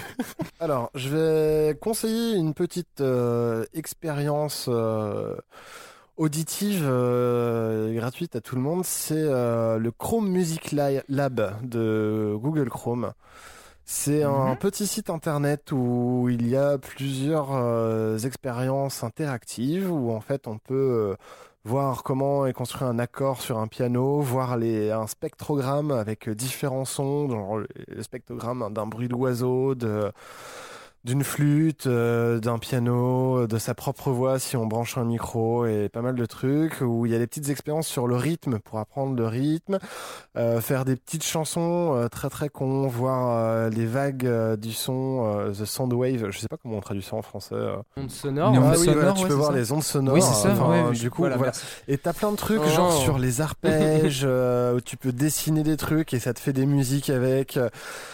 T'as plein de trucs sur les oscillations des sons, euh, la transformation, les cordes pincées. Et en fait, c'est hyper, euh, hyper ludique. C'est hyper ré- Ouais, je suis en train de regarder vite fait sur le site, c'est vrai que ça a l'air très non, non, très, mais euh, c'est vraiment très chouette. Euh, moi, j'ai passé un petit moment dessus sur les cordes pincées, les harmonies. Et en fait, c'est hyper ludique. Et pour les enfants, c'est, ça va être vraiment cool aussi. Euh, Donc, euh, je conseille d'aller passer un peu de temps sur euh, Chrome, euh, Chrome Music Lab. Music Voilà, Lab. C'est assez, euh, assez Je funky. sais plus, on est, partenaire, on est partenaire de Google ou plus? Je sais plus. On n'a jamais été partenaire. de Google. À part que On Google. est euh, partenaire avec que les tu- chips ou pas? Pourtant, tu nous casses non, les couilles à tous les épisodes à manger des chips. Arrêtez de vous râler, c'est plus Noël C'est fini Mais C'était référence à un moment donné où t'as dit que j'étais sponsorisé par Google, mais euh, voilà. Tu te rappelles plus de tes propres blagues. Non, parce que c'est 2020, j'ai fait, un... j'ai fait une sauvegarde, tu sais. Coup, T'as fait un reboot J'ai fait un reboot. c'est, euh, Tu sais, les fichiers temporaires, faut s'en débarrasser assez vite. hein. Bref. Et euh, une Euh, deuxième petite reco continue. qui fera appel à notre épisode qu'on avait fait sur la musique de l'espace. Euh, j'ai découvert récemment euh, et c'est vraiment très très chouette. Euh, un site internet qui s'appelle apolloinrealtime.org. Ah, mais je connais Et ça. ça permet de revoir absolument tout de la mission Apollo. Donc on peut entendre les sons, les dialogues, euh, on peut se prendre pour un véritable ingénieur de la NASA, à se dire tiens je vais écouter ce que dit euh, telle personne, parce que du coup on peut euh, voir plein de trucs et on peut voir le décollage en direct, enfin en direct, lol, là en direct de l'époque. Et euh, Oui, mais, oui, bah oui, en fait on oui. peut vraiment tout voir. Il y en a pour, euh, je sais pas, c'est- c'est 30 jours je crois, un truc dans le genre. C'est Mm. c'est hyper Ouais. intéressant de se balader dessus, c'est c'est très rigolo. euh, voilà, ils ont 300 heures d'audio. Ouais, voilà, euh, t'as as, énormément d'audio, t'as énormément de choses, et c'est vraiment très très cool euh, de se balader euh, dessus, de voir euh, les alunissages, euh, d'écouter euh, les, les intervenants euh, pendant, euh, pendant l'émission. Et donc c'est vachement cool, donc euh, voilà, c'était ma petite reco en plus. Cool. Merci beaucoup. Mais de rien. Euh, Léo, as-tu quelque chose à conseiller à nos chers auditeurs qui sont encore là après plus d'une heure et demie? En ce moment, il y, a une, euh, il y a une Coupe de Monde de mèmes. Enfin, une Coupe de France de mèmes qui se passe sur les sur Facebook. Je suis désolé, juste pour ça, c'est génial. Là, on parlait de, de niches, de trucs obscurs. Il y a des nurshis de tous les styles qui s'affrontent. Ça euh, commence sur Internet. ouais, putain, C'est génial. Non, il y a là. vraiment une. Allez, Ah ouais, euh, non, allez voir c'est- sur, euh, sur Facebook, euh, nurshi de Coupe de France de mèmes. Il y a une Coupe de France de mèmes, c'est n'importe quoi. Et je trouve ça génial. Je dis merci Internet pour ça, d'exister. Alors, question très con, mais il y a des mèmes purement français. Enfin, il y a des mèmes cultes purement français, tu vois. Je suis en train de chercher des trucs. euh. Non, mais le principe du même, c'est de hein, faire des rien. déclinaisons. Ouais. Après, si, il y a des mèmes purement français, genre OSS 117, c'est une, c'est une mine d'or à même. Bah. Il y a Camelot, il y a des mecs qui vont faire Zemmour aussi. euh. Il y a un même, il y a un de Trébuchet où du coup juste leur même leur, leur truc de base c'est euh, 90 kilos projetés à 300 mètres. Voilà. Ok. Et genre je me je Non, parce que moi, trébucher, je pense à la typo, tu vois, j'ai un problème. Putain, Euh, mais... oh, oh, tu peux faire un beau mème là-dessus. Oh, C'est ainsi que Léo nous quitta pour euh, devenir champion de tu France. peux de- devenir même lord, Même lord, bah, bon même lord courage. français. Ok, bah, je viens d'essayer de rejoindre le groupe là. Voilà, c'est un groupe fermé et euh, du coup je. Ouais, et bah alors t'étonnes pas si ta page Facebook est blindée pendant les trois prochains jours et que tu dis j'en ai marre de ce putain de groupe. Ouais, moi c'est un peu ça. De toute façon, vu, le- vu la fréquence où j'y vais, euh, ça risque pas trop de me déranger. Ouais. Ok, euh, bah écoutez, dans ce cas-là, je pense que ça va être le temps de- d'éteindre la lumière dans la cuisine et puis de. nous- Enfin, non, nous on va faire la vaisselle et vous, vous allez quitter gentiment le- la cuisine. Mais ils font ce qu'ils veulent. euh, ils- S'ils veulent rester dans la cuisine. Bah d'accord, ils prennent un Dijon, mais on verra ça plus tard. Euh, euh, merci de nous avoir suivis une nouvelle fois. Merci Clément, merci Léo euh, d'être à mes côtés depuis plus d'un an maintenant. Merci, Euh, on remercie, mais de rien. On remercie la maison Podcut de nous accueillir d'ailleurs pour une deuxième année. Merci podcast. Euh, merci Podcut. Euh, continuez quand même à suivre un peu tout ce qui se passe sur le label. On a eu euh, deux nouveaux podcasts d'ailleurs qui sont arrivés euh, début janvier. On est toujours 23 d'ailleurs. Voilà, si vous aimez plein de choses complètement différentes, n'hésitez pas à jeter un coup d'œil. On a plein de gens qui sont hyper passionnés sur des trucs complètement différents. Il y a de grandes chances que vous trouviez euh, au moins un tout petit peu votre bonheur. Moi j'en suis sûr. Bref. Euh, juste pour info d'ailleurs, en parlant de ça, euh, pour info, ce mois-ci j'ai participé à l'école des facs, qui est un super podcast sur les sujets liés à la technologie et au numérique, où on a longuement parlé des plateformes de streaming. On a une discussion très très intéressante avec toute l'équipe. On mettra ça, on mettra le, lien en description. Je vous conseille d'aller écouter ça. C'était vraiment une- vraiment une discussion très intéressante. Partagez l'épisode, parce que c'est, bien de partager l'épisode, de nous dire aussi si vous avez aimé ou pas, de nous suivre sur euh, Mettez un pouce bleu. Mettez un pouce bleu, ouais, bah non, du coup, mais euh, enfin, alors si si YouTube nous strike pas, ça arrive des fois. Oh là, Euh, oh, oh, c'est oh. arrivé. On a encore des épisodes, je ne sais pas comment, mais ils sont passés à travers. Euh, Ouais, il y a moyen celui-là. Il y a pas. euh, On y a verra. Pas trop de. Bref. On verra, mais il y en a, ça arrive, et des fois on passe à travers. Bref, en tout cas, n'hésitez pas ouais, à nous dire ce que vous en pensez. Euh, comme je vous disais, euh, nous envoyer des petites idées de de- d'artistes, de, groupes, euh, de, de niches un peu improbables, ça nous ferait, enfin moi ça me ferait très très plaisir de, de- de découvrir un peu ça. Euh, on vous fait des bisous. Faites-vous des bisous aussi. Et puis on se retrouve le mois prochain pour la tartine de février. Merci à tous et bonne soirée. Ouais, Ciao. bonne soirée. Ciao. Salut. Bonne nuit. Bonne journée. Bon courage.